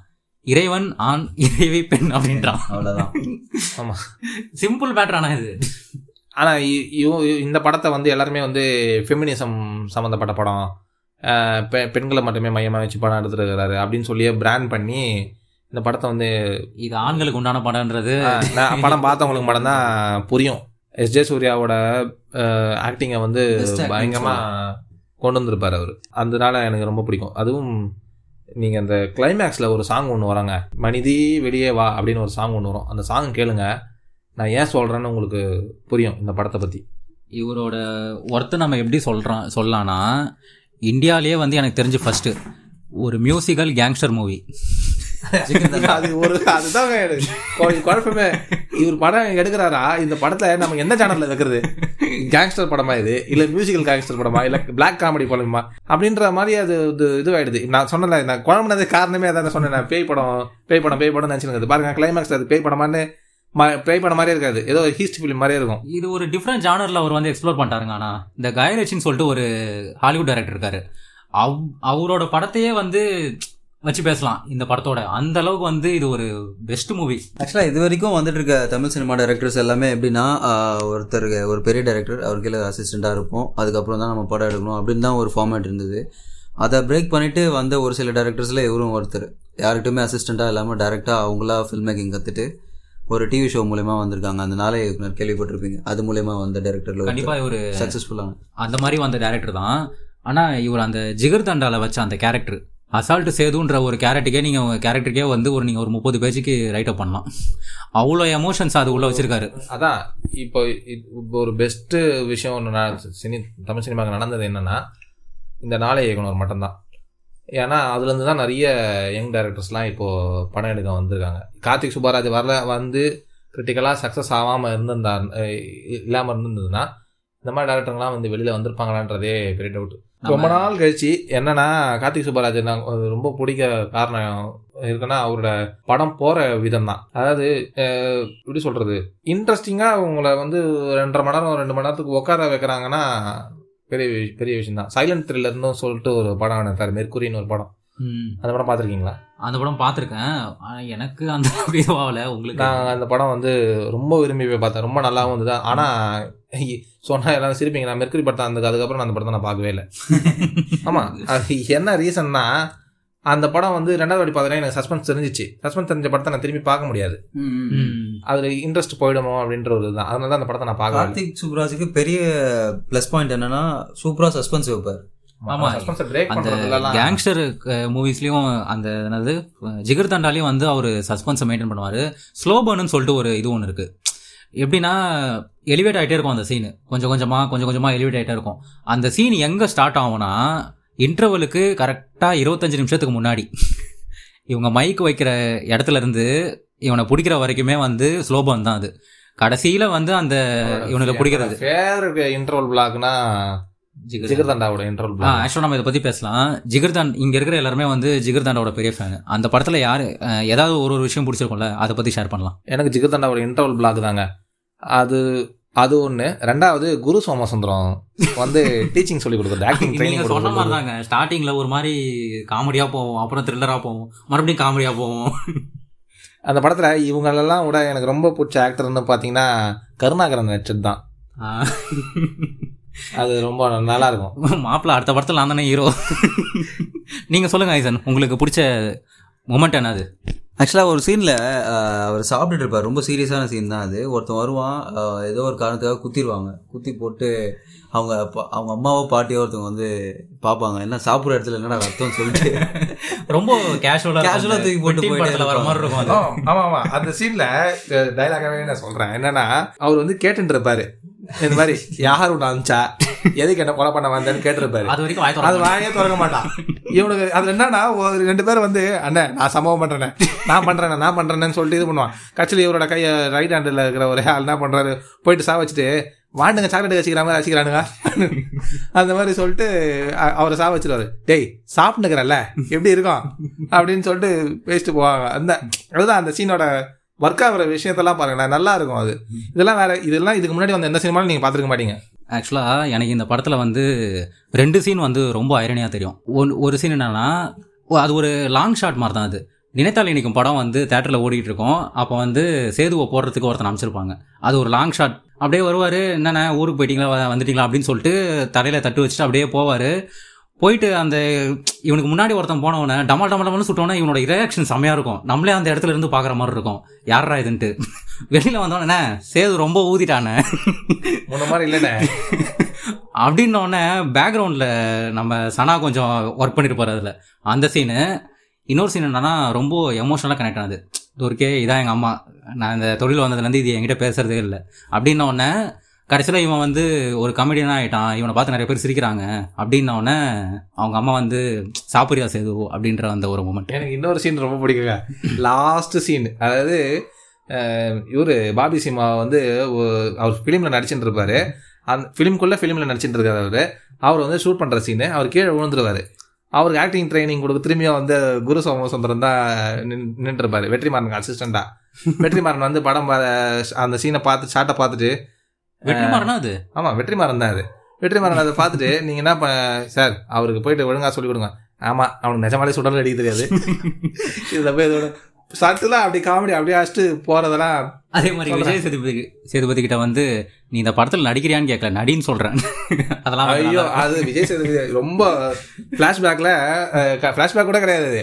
அதாவது சித்தார்த் வந்து இந்த படத்தில் விஜய் சேதுபதி நடிச்சிருந்தா எப்படி இருக்கும் அப்படின்னு சொல்றத அவர் சித்தார்த் நினைச்சு பார்க்கறத தான் வந்து கீழே வச்சிருப்பாங்க. ஒரு வேர்டிங்ஸ் மாதிரி ஒன்று வரும். ஆமா காட்சி ஒன்று பகல் அதுதான் வந்து இவன் எடுக்கிற அந்த ஸ்க்ரீன் பிளே வந்து இது பண்றது. அதுல ஒரு டயலாக் ஒன்று வரும். ஆ? ஏன்டா உங்க ஏரியாலாம் பொண்ணுங்களே இல்லையா? எங்க ஏரியாலாம் பொண்ணுங்க இருக்கிறாங்க உங்க ஏரியாலாம் ஆம்பளைங்களே இல்லைன்னு சொன்னாங்க. அதான் வந்து. ரொம்ப அந்த மதுரை ஸ்லாங்ல செம்மையா அது ஒன்று நல்லா இருக்கும். ரெண்டாவது என்னன்னா இன்னொரு சீனு மூர்த்தின்னு ஒரு பெரிய ஒரு ஒரு ரவுடி ஒருத்தர் இருப்பாரு அங்க. பெரிய தலை அவர் தான் அந்த மதுரையிலேயே அவரை வந்து இந்த சேது வந்து சாவடிக்கிற ஒரு சீனு அது சொல் சாவச்சிட்டு வந்துட்டு மச்சான், வா கிளம்பு அப்படின்னு என்னடா ஒரே இதுவாச்சு ஆமா கொலை பண்ணிட்டேன் கொ- கொன்னுட்டேன்டா அப்படின்னுவான். யாரடா மூர்த்தியா? அப்படின்னா மூர்த்தியன் தான் அப்படின்னு சொல்லிட்டு போவான். ரெண்டு பேரும் தான் அடி போவாங்க அதுதான். அது அந்த படத்தோட இடைவெளி சீன் மாதிரி. அதாவது சித்தார்த் வந்து அந்த சீனை வந்து இடைவெளியா வைக்கிறது. அந்த சேது வந்து எப்படி இதுவாகிறாருன்ற ஒரு இதுதான். அதுவும் இல்லாம இன்னொன்று என்னன்னா அந்த அந்த படத்துல அவரு அந்த மதர் சென்டிமெண்ட்டை அவர் வச்ச இடம் வந்து ரொம்ப நல்லாவே இருக்கும். இதுதான் எங்க அம்மா. என்கிட்ட பேசியே ரொம்ப நாள் ஆகுது எங்க அம்மா இல்ல பின்ன எப்படி இருக்கும். அதுதான் எனக்கு ரொம்ப பிடிச்சிருந்தது அந்த படத்தில். அதுக்கப்புறம் இன்னொரு டைலாக் ஒன்று இருக்குது அந்த படத்தில் இன்னொருக்கும் மோட்டிவேஷனல் தர மாதிரி ஒரு ஒரு சீன் ஒன்று இருக்கும். அதில் சங்கிலி முருகன் கேரக்டரில் சரி சாரி சங்கிலி முருகன் நடிச்சிருப்பாரு. அந்த அவர் வந்து ஒரு பொட்டிக்கடை பழனி அப்படின்னு சொல்லிட்டு ஒரு கேரக்டர்லாம் நடிச்சிருப்பாரு. ஆமா ஆமா ஆமா கரெக்ட் ஓகே ஓகே ஓகே. இப்போ சித்தார்த் கடையை மூட்டு வெளியில உட்காந்து பேசிட்டு இருப்பாங்க அதான் ஆமா. நீ ஜெயிச்சியா தோத்தியான்னு அடுத்தவன் சொல்லக்கூடாது. உனக்குள்ள இருக்கிறவன் சொல்லணும் அப்படின்னு சொன்னோன்னு தான் இவர் வந்து சித்தார்த் வந்து படம் எடுக்கவே ஆரம்பிப்பார். ஆக்சுவலாக வந்து இந்த ஒரு படமே போதுங்க. நம்ம கார்த்திக் சூப்பராஜோட ஒர்த் என்னன்னு தெரியறதுக்கு. மோஸ்ட் வாண்டட் டைரக்டர் தான் இவரு. கண்டிப்பா ஒரு ஜெகமே தந்திரம் அப்புறம் விக்ரம் வச்சு அப்பா ரொம்ப நாள் கழிச்சு விக்ரம் வந்து ஒரு நல்ல ஸ்கிரிப்ட் சூஸ் பண்ணி ஒரு படம் நடிக்கிறாரா? அப்படின்ற மாதிரி வந்து எடுக்க போறாருன்ற மாதிரி தோணுது. நம்ம ஃபர்ஸ்ட் பேசின லெஜெண்டரி டைரக்டர் லிஸ்ட்ல இவரும் வருவாரு. ஒரு சில வந்துருவாரு. நிறைய. சான்சஸ் இருக்கு. இவருக்கு ஆக்சுவலாக வந்து இவருக்கு கீழே போன வர டாக் என்னன்னா இவருக்கு கீழே இருக்க அசிஸ்டன்ட் டேரக்டர்ஸ்க்கும் வந்து நிறைய ட்ரெயின் பண்றாருன்றது தான் வர நியூஸ் எல்லாமே. ரீசெண்டா நேத்து சாரி நேத்து ஒரு இது பார்த்திருந்தேன். ட்ரிபிள்ஸ்னு ஒரு அது இவர் தான் பிரசன்ட் பண்ணியிருக்காரு. நல்ல நல்ல படங்கள்லும் தந்துட்டு இருக்காரு. ப்ரொடியூஸும் பண்ணிட்டு இருக்காரு அந்த மேயாதமான அதெல்லாம் கூட நல்ல படம் தான் சரிங்க கார்த்திக் சூப்பராஜை பத்தி நிறையாவே பேசுறோம்னு நினைக்கிறேன். சரி நெக்ஸ்ட் நம்ம பேச போற டேரக்டர்ஸ் பார்த்தீங்க டேரக்டர் பார்த்தீங்கன்னா ஒரு பொலிட்டிக்கல் ஐடியாலஜி அதை எல்லா படத்துலையுமே வந்து அவர் எடுத்துட்டு வராரு.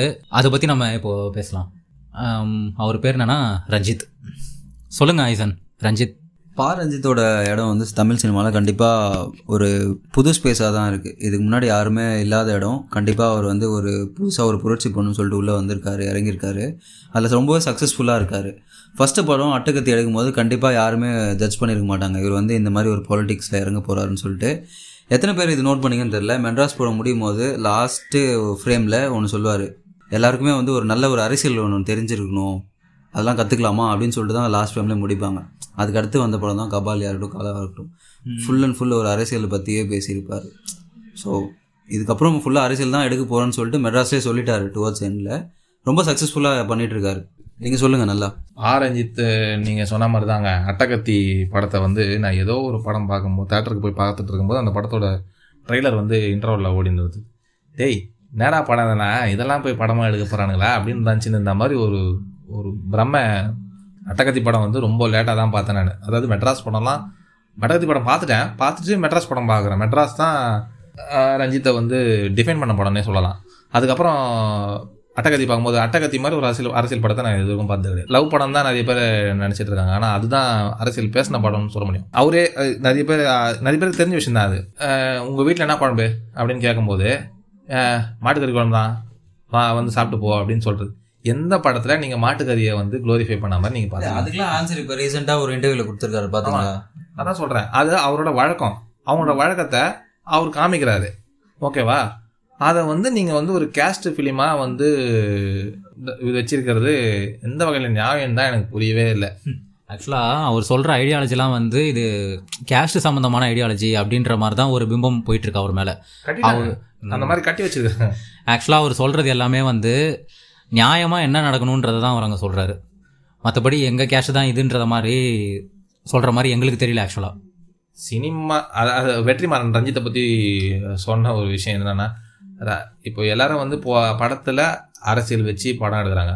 Ranjith is a politician who makes films அப்படின்னு ஒரு சொல்லியிருப்பாரு. க்ளீனாக சொல்லியிருப்பாரு. அவரை பொறுத்த வரைக்கும் அதானே எல்லாருக்குமே பாலிடிக்ஸ் தெரிஞ்சிருக்கணும். எல்லா ஐடியாலஜியும் தெரிஞ்சிருக்கணும். ஆமா எல்லாமே எல்லாமே எல்லாத்துலயுமே அரசியல் இருக்குதுங்க. அரசியல் இல்லாத சினிமா சினிமாவை நீங்கள் பார்த்ததில்ல அரசியல்லேருந்து இருந்து தான் உங்களுக்கு வந்து தலைவர்களே வராங்க. அப்படின்னு பார்க்கும்போது நீங்கள் அரசியல் படமாக அதுதான் இங்கே ஒரு இந்த ஐடியாலஜிஸை மதிக்கிற அதான் அதை ஏற்றுக்கிற ஒரு ஆளுங்க அதோட அதுக்கு எதிரான ஐடியாலஜிஸை வந்து இது ப இது பண்ணி விட்டுறாங்க. அதனால தான் நான் முன்ன சொன்ன மாதிரி பிராமின் ஃபி ஃபிலிம்ஸை வந்து பிராமண கலாச்சாரத்தை வந்து அதிகமாக இங்கே வந்து தமிழ் சினிமாவில் காட்டின படங்களே கிடையாது கம்மி. முன்ன இருந்தது இப்போ இல்லை. ஓகேவா? சங்கர்லாம் நிறைய காட்டியிருக்காரு. சரி சொல்லுங்க. சங்கர் காமிச்சிருக்காருங்க. அது வந்து என்னன்னா அவர் திணிக்க பார்க்குறாரு ஓகேவா? நான் சொல்றது அந்த மாதிரி கிடையாது. அவங்களோட இதை மட்டும் சொல்றேன் அவங்க வீட்டில் அவங்க எப்படி இருக்கிறாங்க? நீங்க நான் பாலச்சந்தர் படத்துலயோ இல்லை நான் சொன்ன ஆஹான்னு ஒரு படம் சொன்னேன் அந்த படம் வந்து இந்த பிராமின் ஃபேமிலி இருக்கிற படம் தான் அந்த படத்துல ஒரு கேஸ்ட்ல இருக்கிறவங்க வந்து இன்னொரு இதை வந்து டாமினேட் பண்ணியிருக்க மாட்டாங்க. ஓகேவா? ஒரு கேரக்டர் அதாவது ஒரு கேஸ்ட் சம்மந்தப்பட்டவங்க இன்னொரு கேஸ்ட்டை வந்து டாமினேட் பண்ணிக்க மாட்டாங்க. அதில் ஒரே ஒரு கேரக்டர் மட்டும் தான் அப்படி இருக்கும். அதாவது ஹீரோவோட அப்பா கேரக்டர் மட்டும் தான் அப்படி இருக்கும். கடைசியில் அவரே மாறிடுற மாதிரி தான் இருக்கும். அது பார்க்கறதுக்கே நல்லா தான் இருந்தது. இவங்கெல்லாம் பிராமின்ஸு இவங்க அங்கேருந்து வந்திருக்காங்க அப்படின்றத அது சினிமா வந்து இப்படி ஜாதியாக பார்க்க ஆரம்பிச்சிட்டாங்க. ஆக்சுவலாக நான் சொல்ல போகிற விஷயம் வந்து கொஞ்சம் ஷாக்கிங்காக தான் இருக்கும். சூரிய வம்சம் நாட்டாமன்றதெல்லாம் வந்து நாட்டாம இந்த மாதிரி படங்கள் எல்லாமே வந்து சாதி அடிப்படையாக வச்சு வந்த படம் தான் இது எத்தனை பேர் பார்த்துருப்பீங்கன்னு தெரியல. ஒருத்தனுக்கு கீழே தான் வந்து இவங்கெல்லாம் இருக்கணும். இவங்க உட்காந்து அவங்க கை கட்டி சைடில் நிற்கணும் அப்படின்ற ஒரு பிம்பம் தான் அந்த படத்துலலாம் இருக்குது அதை வந்து நம்மளுக்கு வெளிப்படையாக கண்ணுக்கு தெரியல. சேரன் ஒரு ஒரு படத்தில் வந்து ஒரு கே ஒரு ஒரு கேஸ்ட் ஒரு அப்பர் கேஸ்ட் கால் அப்பர் கேஸ்ட்டோட அப்பர் கேஸ்ட்டில் இருக்கிற ஒருத்தர் வந்து லோயர் கேஸ்ட்டில் இருக்கிறவங்க காலில் வந்து விழுற மாதிரி ஒரு சீன் ஒன்று வச்சுருப்பாரு. நீங்கள் ஏன் அப்படி வச்சிங்க? அப்படின்னு சொல்லி அந்த படத்துக்கு மேலே கேஸ்லாம் போட்டிருக்காங்க. ஓகேவா? தப்பு பண்ணது யாராக இருந்தா அவன் அப்பர் காஸ்டா இருந்தானா லோயர் காஸ்டா இருந்தா தப்பு தப்பு தானே? ஆமா கண்டிப்பா. இப்போ இந்த சீனை பார்த்துட்டு உங்களுக்கு வெறுப்பாகுதுன்னா எப்படி நீங்க சாதியை வச்சு நான் பேசலன்னு சொல்றீங்க? எந்த சீன் சொல்றேன்னா நான் கோட் போடுவேன் நான் ஷூ போடுவேன் உனக்கு முன்னாடி நான் நிற்பேன் அப்படின்ற ஒருத்தன் சொல்றதை பார்த்துட்டு உங்களுக்கு வயிறு வயிறு எரியுதுன்னா அப்ப கண்டிப்பா நீங்க அங்க இதுதான் பண்றீங்க? சாதி அடிப்படையா வச்சு தானே நீங்க இது பேசுறீங்க? உனக்குள்ள அது இருக்குது. அதனால அதை தான் நீ உங்களுக்கு முதல்ல அடி. கடுப்பாகுது. ஓகேவா? அதனால தான் இவர் படங்கள்ல எல்லாத்துலேயுமே சொல்றது ஒன்றே ஒன்று தான் படிக்க வைங்க படிக்க வைங்க படிக்க வைங்க எனக்கு படிக்க வைங்க எதிர்காலம் நல்லா இருக்கும் அப்படின்னு எந்த படம் சொன்னாலும் எனக்கு அந்த படம் ரொம்ப பிடிக்கும். தேவர் மகன் படத்தையே வந்து சாதி படமா ஆக்கி வச்சுட்டாங்க. ஏன்னா அது ஒரு கேஸ்டோட இது பண்ணி நீங்க நல்லா அந்த படத்தோட கிளைமேக்ஸ் நீங்க பாத்தீங்கன்னா அது ஒரு சர்க்காஸ்டிக்கா சொன்னாலுமே. ஒரு ஒரு இது ஆயிடுச்சுன்னா அந்த படம் வந்து அந்த அந்த கேஸ்ட்டை வந்து பயங்கரமா அந்த கேஸ்ட்டை சம்மந்தப்பட்ட ஆளுங்க வந்து அந்த படத்தை வந்து தூக்கி கொண்டாடி நிற்கிறாங்க. அதுதான் தாங்கிக்க முடியாம வேற ஆயிடுச்சு. ஓகே இப்போ அதுதான் அதுதான். இப்போ அந்த மாதிரி ஒரு ஆளுங்கெல்லாம் நீங்க பாத்தீங்கன்னா அவங்களை அடிக்கிறதுக்கு ஒரு ஆள் வரதான் செய்வான். அப்படின்ற மாதிரி தான் எங்க ஓப்பனாவே சொல்லிட்டாரு. நீங்க அம்பேத்கரை வந்து புகழ வேணாம் டிக்டாக் பண்ணி அவரை பெருமைப்படுத்த வேணாம். அவரை படிங்க. அவரை படிச்சாவே போதும். பொட்டன்ஷியலான டேரக்டர் நிறைய இதே மாதிரி படங்கள்லாம் நிறைய எதிர்பார்த்துருக்கோம். நெக்ஸ்ட் சார்பேட்டா அதில் என்ன அரசியல் பேசியிருக்காருன்னு தெரில கண்டிப்பாக யூஸ்ஃபுல்லாக தான் இருக்கும் எல்லாருக்கும்னு நினைக்கிறேன். Thanks to Ranjith. ஏன்னா அவரு தான் வந்து மாரி செல்வராஜை கொடுத்தது. நான் மா- பரியரும் பெருமாள் படம் பார்த்துட்டு நான் வந்து நான் தனியா வீட்ல ஒரு மணி நேரம் கிட்டத்தட்ட அந்த படத்தை எழுதிருப்பேன் நான் அந்த படம் பார்த்துட்டு. அந்த அளவுக்கு தோல் உரிச்சு காட்டின படம் அது. அந்த படம் ஆக்சுவலாக ஒரு சில சீன்ஸ்லாம் ரொம்பவே எமோஷ்னலாக இருந்தது நீங்கள் சொல்கிற மாதிரி. எனக்கும் அந்த மாதிரி அழுகுற மாதிரிலாம் ஆச்சு. ஆனால் அதுக்கு பின்னாடி இருக்கிற அந்த சாதி ரீதியான விஷயங்கள் எதுவுமே எனக்கு புரியவே இல்லை. திரும்ப திரும்ப திரும்ப பார்க்கும்போது அவங்க எதனால வந்து இந்த படத்துக்கு இவ்வளோ அவார்ட்ஸ் கொடுத்துருக்காங்கன்னு நம்ம விசாரிக்கும் போதோ தெரிஞ்சுக்கும் போதோ அதுக்குள்ளே இவ்வளோ விஷயம் இருக்குன்றது வந்து நிற நிறைய விஷயத்த ஒளிச்சு வச்சுருக்காங்க உள்ளே அப்படியே. டைரெக்டாக ஓப்பனாக சொல்லாமல் உள்ளே ஒளிச்சு வச்சுருக்காங்க. ஃபார் எக்ஸாம்பிள் அந்த கிளைமேக்ஸில் கூட அந்த கார் மேலே வந்து ஒரு க கல்லை தூக்கி போடுற சீனை வந்து சூப்பராக எக்ஸ்பிளைன் பண்ணியிருப்பாரு ஒரு ஆக்சுவலாக இன்டர்வியூ மாரி செல்வராஜுக்கும் பாரஞ்சித்துக்குமே வந்து ஒரு சின்ன ஒரு டிஃப்ரென்ஸ் தான். அது அதனால தான் வந்து ஹேட்ட ஹேட்டர்ஸ் வந்து பாரஞ்சித்துக்கு அதிகமாகவும் இருக்காங்க மாரி செல்வராஜ் கொஞ்சம் கம்மியாக இருக்காங்க. என்னன்னா பாரஞ்சித் மூவிஸில் வந்து தப்பு பண்ணுறவன திருப்பி அடிப்பாங்க. நீ தப்பு பண்ணுறனா திருப்பி அடிப்பான் பாரஞ்சித் படத்துலலாம். ஆனால் மாரி செல்வராஜ் அந்த படத்தில் காட்டினது என்னன்னா படிப்பு தான் என்னோட ஆயுதம். நீ என்ன என்ன இது பண்ணாலுமே நான் படிப்பு வச்சு முன்னேறிடுறேன். அப்படின்றது தான் வந்து இவங்க ரெண்டு பேருக்குள்ள டிஃப்ரென்ஸ் என்னோட மாது அந்த பரியர் மருமாளோட என்னோட என்னோட ரொம்ப ஃபேவரட்டான டைலாக் வந்து அந்த பிரின்சிபல் வந்து ஹீரோ கிட்ட சொல்கிறது தான் எங்கள் அப்பா செருப்பு தைக்கிறவர் திங்கிற பண்ணி மாதிரி நடிச்சு அடிச்சு வரட்டாங்க ஓடி ஒழிஞ்சிட்டேன்னா அப்புறம் எது எனக்கு தேவைன்றதை நான் தேடி தேடி படிக்க ஆரம்பித்தேன் அன்றைக்கி என்ன அடக்கணும்னு நினச்சவங்களே இப்போ ஐயா சாமின்னு கும்பிட்றான். அப்படின்னு ஒரு டைலாக் வரும். உனக்கு என்ன தோணுதோ நீ செய் போ அப்படின்னு சொல்லி அந்த மாதிரி வந்து ஒரு பாரஞ்சித் படத்தில் அந்த மாதிரி ஒரு கேரக்டர் இருந்ததுன்னா அந்த கேரக்டர் திருப்பி அடிக்கும். திருப்பி அடித்தாலுமே சரி படித்து முன்னேறினாலுமே சரி அவங்க சொல்கிறது நியாயம்தான். ஆக்சுவலாக நீங்கள் சொல்கிற மாதிரி இந்த மாதிரி ஒரு ஒரு டைலாகுமே எல்லாமே ஒரு உள்ளர்த்தத்தோடு தான் இருக்கும் படத்து ஃபுல்லாகவே ஸோ அது வந்து ஒரு ப்ள- பெரிய ப்ளஸ் பாயிண்டாக இருக்குது மாரி செல்வராஜுக்கு. அடுத்து தனுஷ் கூட பண்ணுறாரு கண்டிப்பாக ஒரு சாதாரண ஸ்கிரிப்டாக சூ சூஸ் பண்ணியிருக்க மாட்டார் தனுஷ். ஏன்னா ஒரு அசுரன் மாதிரி ஒரு படத்துக்கு அப்புறம். ஒரு பெரிய எக்ஸ்பெக்டேஷன் இருக்குது இவர் வந்து ஃபியூச்சர் ஆஃப் தமிழ் சினிமாவில் கண்டிப்பாக இவருக்கு ஒரு பெரிய இடம் இருக்குதுன்னு சொல்லுவேன் நான். கண்டிப்பாக நான் ரொம்ப எதிர்பார்த்துட்டு இருக்க படம் அது. கர்ணன் தான். ஸோ இதுக்கப்புறம் வந்து இதே மாதிரி ஒரு பொலிட்டிக்கல் ஐடியாலஜியாக இருக்கட்டும் இல்லை நியாயத்தை பேசினதாக இருக்கட்டும் இன்னொரு டைரக்டர் இதே மாதிரி தனியாக தெரிகிறாரு அவர் தான் வந்து எஸ்பி ஜனநாதன். எஸ்பி ஜனநாதன் வந்து ரஞ்சித்துக்கு முன்னாடியே வந்து இந்த அரசியலை சொன்னார்? ஆனால் வந்து யாரும் அதை வந்து ஒரு பெருசாக கவனிக்கல. அந்த படங்களே வந்து ரொம்ப அண்டர் ஆயிடுச்சு. ஆமாம் நீங்கள் இயற்கை படம் பார்த்துருக்கீங்களா? ம். அது லவ் ஸ்டோரி மறக்கவே முடியாத படம். அந்த ஆள் மேலே எனக்கு அவ்வளோ கோவம் அந்த படம் அதுதான். கடைசியில் ஷாம் கூட தான் இந்த பொண்ணு சேர்ந்து தான் என்ன இருக்க போகுது? கடைசியில ஏன் அருண் விஜய் வரணும்? டைம் டிராவல் பண்ணி வந்திருக்காரு. அந்த மாதிரி ஒரு இது ஆயிடுச்சு அந்த படம். ஆனால் அந்த படம் ரொம்ப அரசியல் அது ஒரு மியூசிக்கலாகவே ஒரு நல்ல படம் தான் ஆமாம் நிறைய விஷயங்கள் அதில் சொல்லியிருப்பாங்க. அவர் எடுத்த படம் ஈ ஆ, ஆக்சுவலாக வந்து எனக்கு தெரிஞ்சு பயோவாருன்ற ஒரு விஷயத்த வந்து தமிழ் சினிமாவில் சொன்ன ஒரே படம் அதுதான். அதாவது அந்த டைமில் சொன்ன ஃபர்ஸ்ட் படம் அதுதான். ஆமாம் ஆமாம் நீங்கள் அந்த இந்த ஏழாம் எல்லாம் பார்த்து கன்ஃபியூஸ் ஆகிடாதீங்க பயோ வர இன்ட்ரடியூஸ் பண்ணதே வந்து இதுதான். ஈ படம்? தான் ஆ ஓகேவா ரெண்டாவது அவரை பற்றி சொல்லணும்னா எனக்கு அவருக்கு ரொம்ப பிடிச்ச படம் வந்து புறம்போக்கு என்கிற பொது உடைமை. நான் புறம்போக்குன்ற வார்த்தையை கெட்ட வார்த்தையை நினச்சிருந்தேங்க அவ்வளோ நாள். அதுக்கப்புறம் தான் தெரியுது அதோட உண்மையான அர்த்தம் என்னது அப்படின்னு கெட்ட வார்த்தைகளுக்கு பின்னாடி சாதிய திட்டுற அந்த இதெல்லாம் இருக்குது. அதை பற்றி நம்ம ஒரு சில பாட்காஸ்ட்டில் பேசலாம். ஆமாம் ஆமாம் அது அதெல்லாம் சொல்லி தாங்க ஆகணும். ஏன்னா இப்போ ரீசெண்டாக அவரோட லாபம்னு ஒரு படம் வரப்போகுது. அதுக்கு நான் ரொம்ப எக்ஸ்பெக்டேஷனோட இருக்கிறேன். ஓடிடியில் எடுத்துட்டு வராங்கன்னு நினைக்கிறேன் அதை பார்க்கலாம். இல்லை ஓடிடி ரிலீஸ் இல்லை. அது தேட்டர் ரிலீஸ் தான். தேட்டர் ரிலீஸ் ஆகிட்டதுக்கு அப்புறமா தான் அது ஓடிடிக்கு வரப்போகுது அப்படின்னு சொல்லியிருக்காங்க. நெட்ஃப்ளிக்ஸ் தான் வாங்கியிருக்கதை பார்ப்போம். சரி ஓகேங்க. இதுக்கப்புறம் வந்து பார்த்தீங்கன்னா ஸ்பெஷல் மென்ஷன் ஸ்பெஷல் மென்ஷன்ஸ் தான். ஒரு சில டேரக்டர்ஸோட படத்தை பற்றிலாம் நம்ம பேசியே ஆகணும். அதில் இந்தந்த டேரக்டர்ஸ் பட் டச் பண்ணாமல் நம்ம முடிக்கூடாது அந்த பாட்காஸ்ட்டை ஸோ அதனால் ஃபஸ்ட்டு நம்ம நலன் குமாரசாமி. சொல்லுங்கள் நலன்குமார் சாமி வந்து சுந்தர்சியோட அசிஸ்டண்ட் என்னது? சுந்தர் சியா ஆமாம் அசிஸ்டண்டா ஆக்சுவலாக என்னன்னா அவரு இது எடுத்திருந்தாரு. ஓகேவா நான் நாலு இயக்குனரில் வந்து படம் எடுக்க ஆரம்பிச்சாரு. சுந்தர்சி கிட்ட ஒர்க் பண்ணியிருக்காரு ஓகேவா? அதான் சொல்றேன் சுந்தர்சி கிட்ட வந்து எப்படி படம் எடுக்கக்கூடாதுன்னு கற்றுட்டு இருப்பார் போல நல்ல வேலை பண்ணாரு. கலகலப்பு தீயா வேலை சின்ன குமார் இந்த படத்தோட ரைட்டரே அவர் தான். அதனால தான் அந்த படம் நியூ இன்ஃபர்மேஷன் அது இப்போ அதனால அந்த படம் உங்களுக்கு இன்னும் காமெடியாக தெரியுதுன்னா அது காரணமே நலன்குமார் சாமி மட்டும் தான் ககக போலாம் நல்ல ஒர்க்குங்க ஆனால் அந்த ஆளுது. ஆமாம் நான் காதலும் கடந்து போகும் படம் தேட்டரில் போய் பார்க்கும்போது எப்படி சொல்கிறது நான் ஒரு ரெண்டு லவ் ஸ்டோரி தான் இது.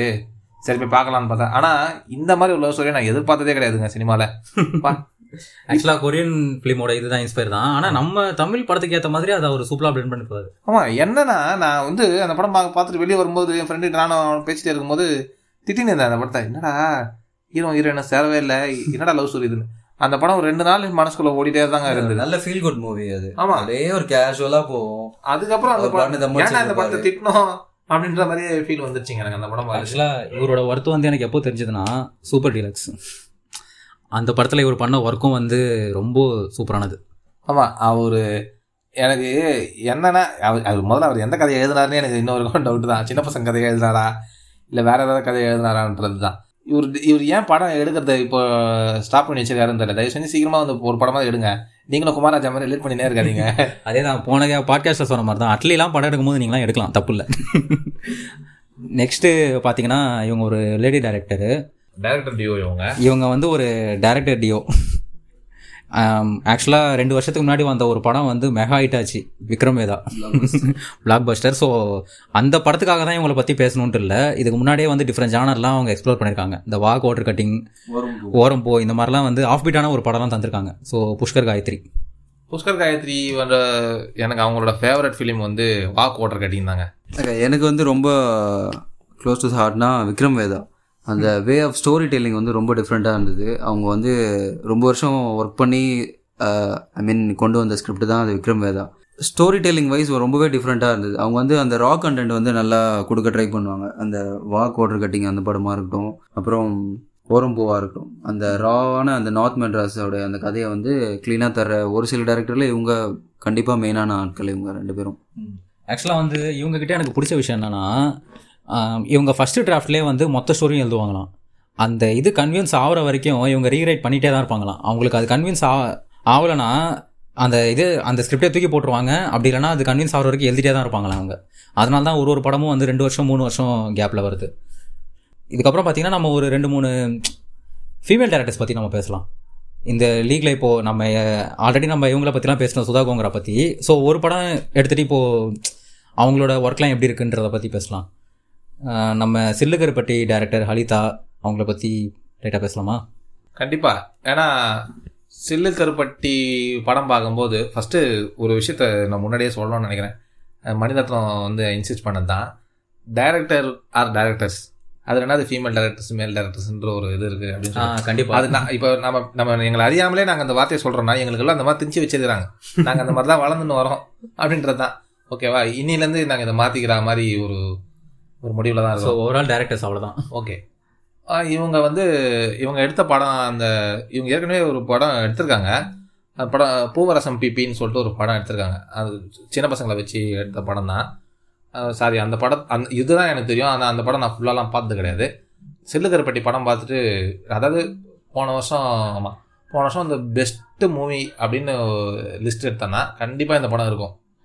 கண்டிப்பாக ஆந்தாலஜி ஃபிலிம் தான் இது. அது சின்ன பசங்க ஒரு கதை இருக்கும். அப்புறம் கொஞ்சம் யங்ஸ்டரான கதை.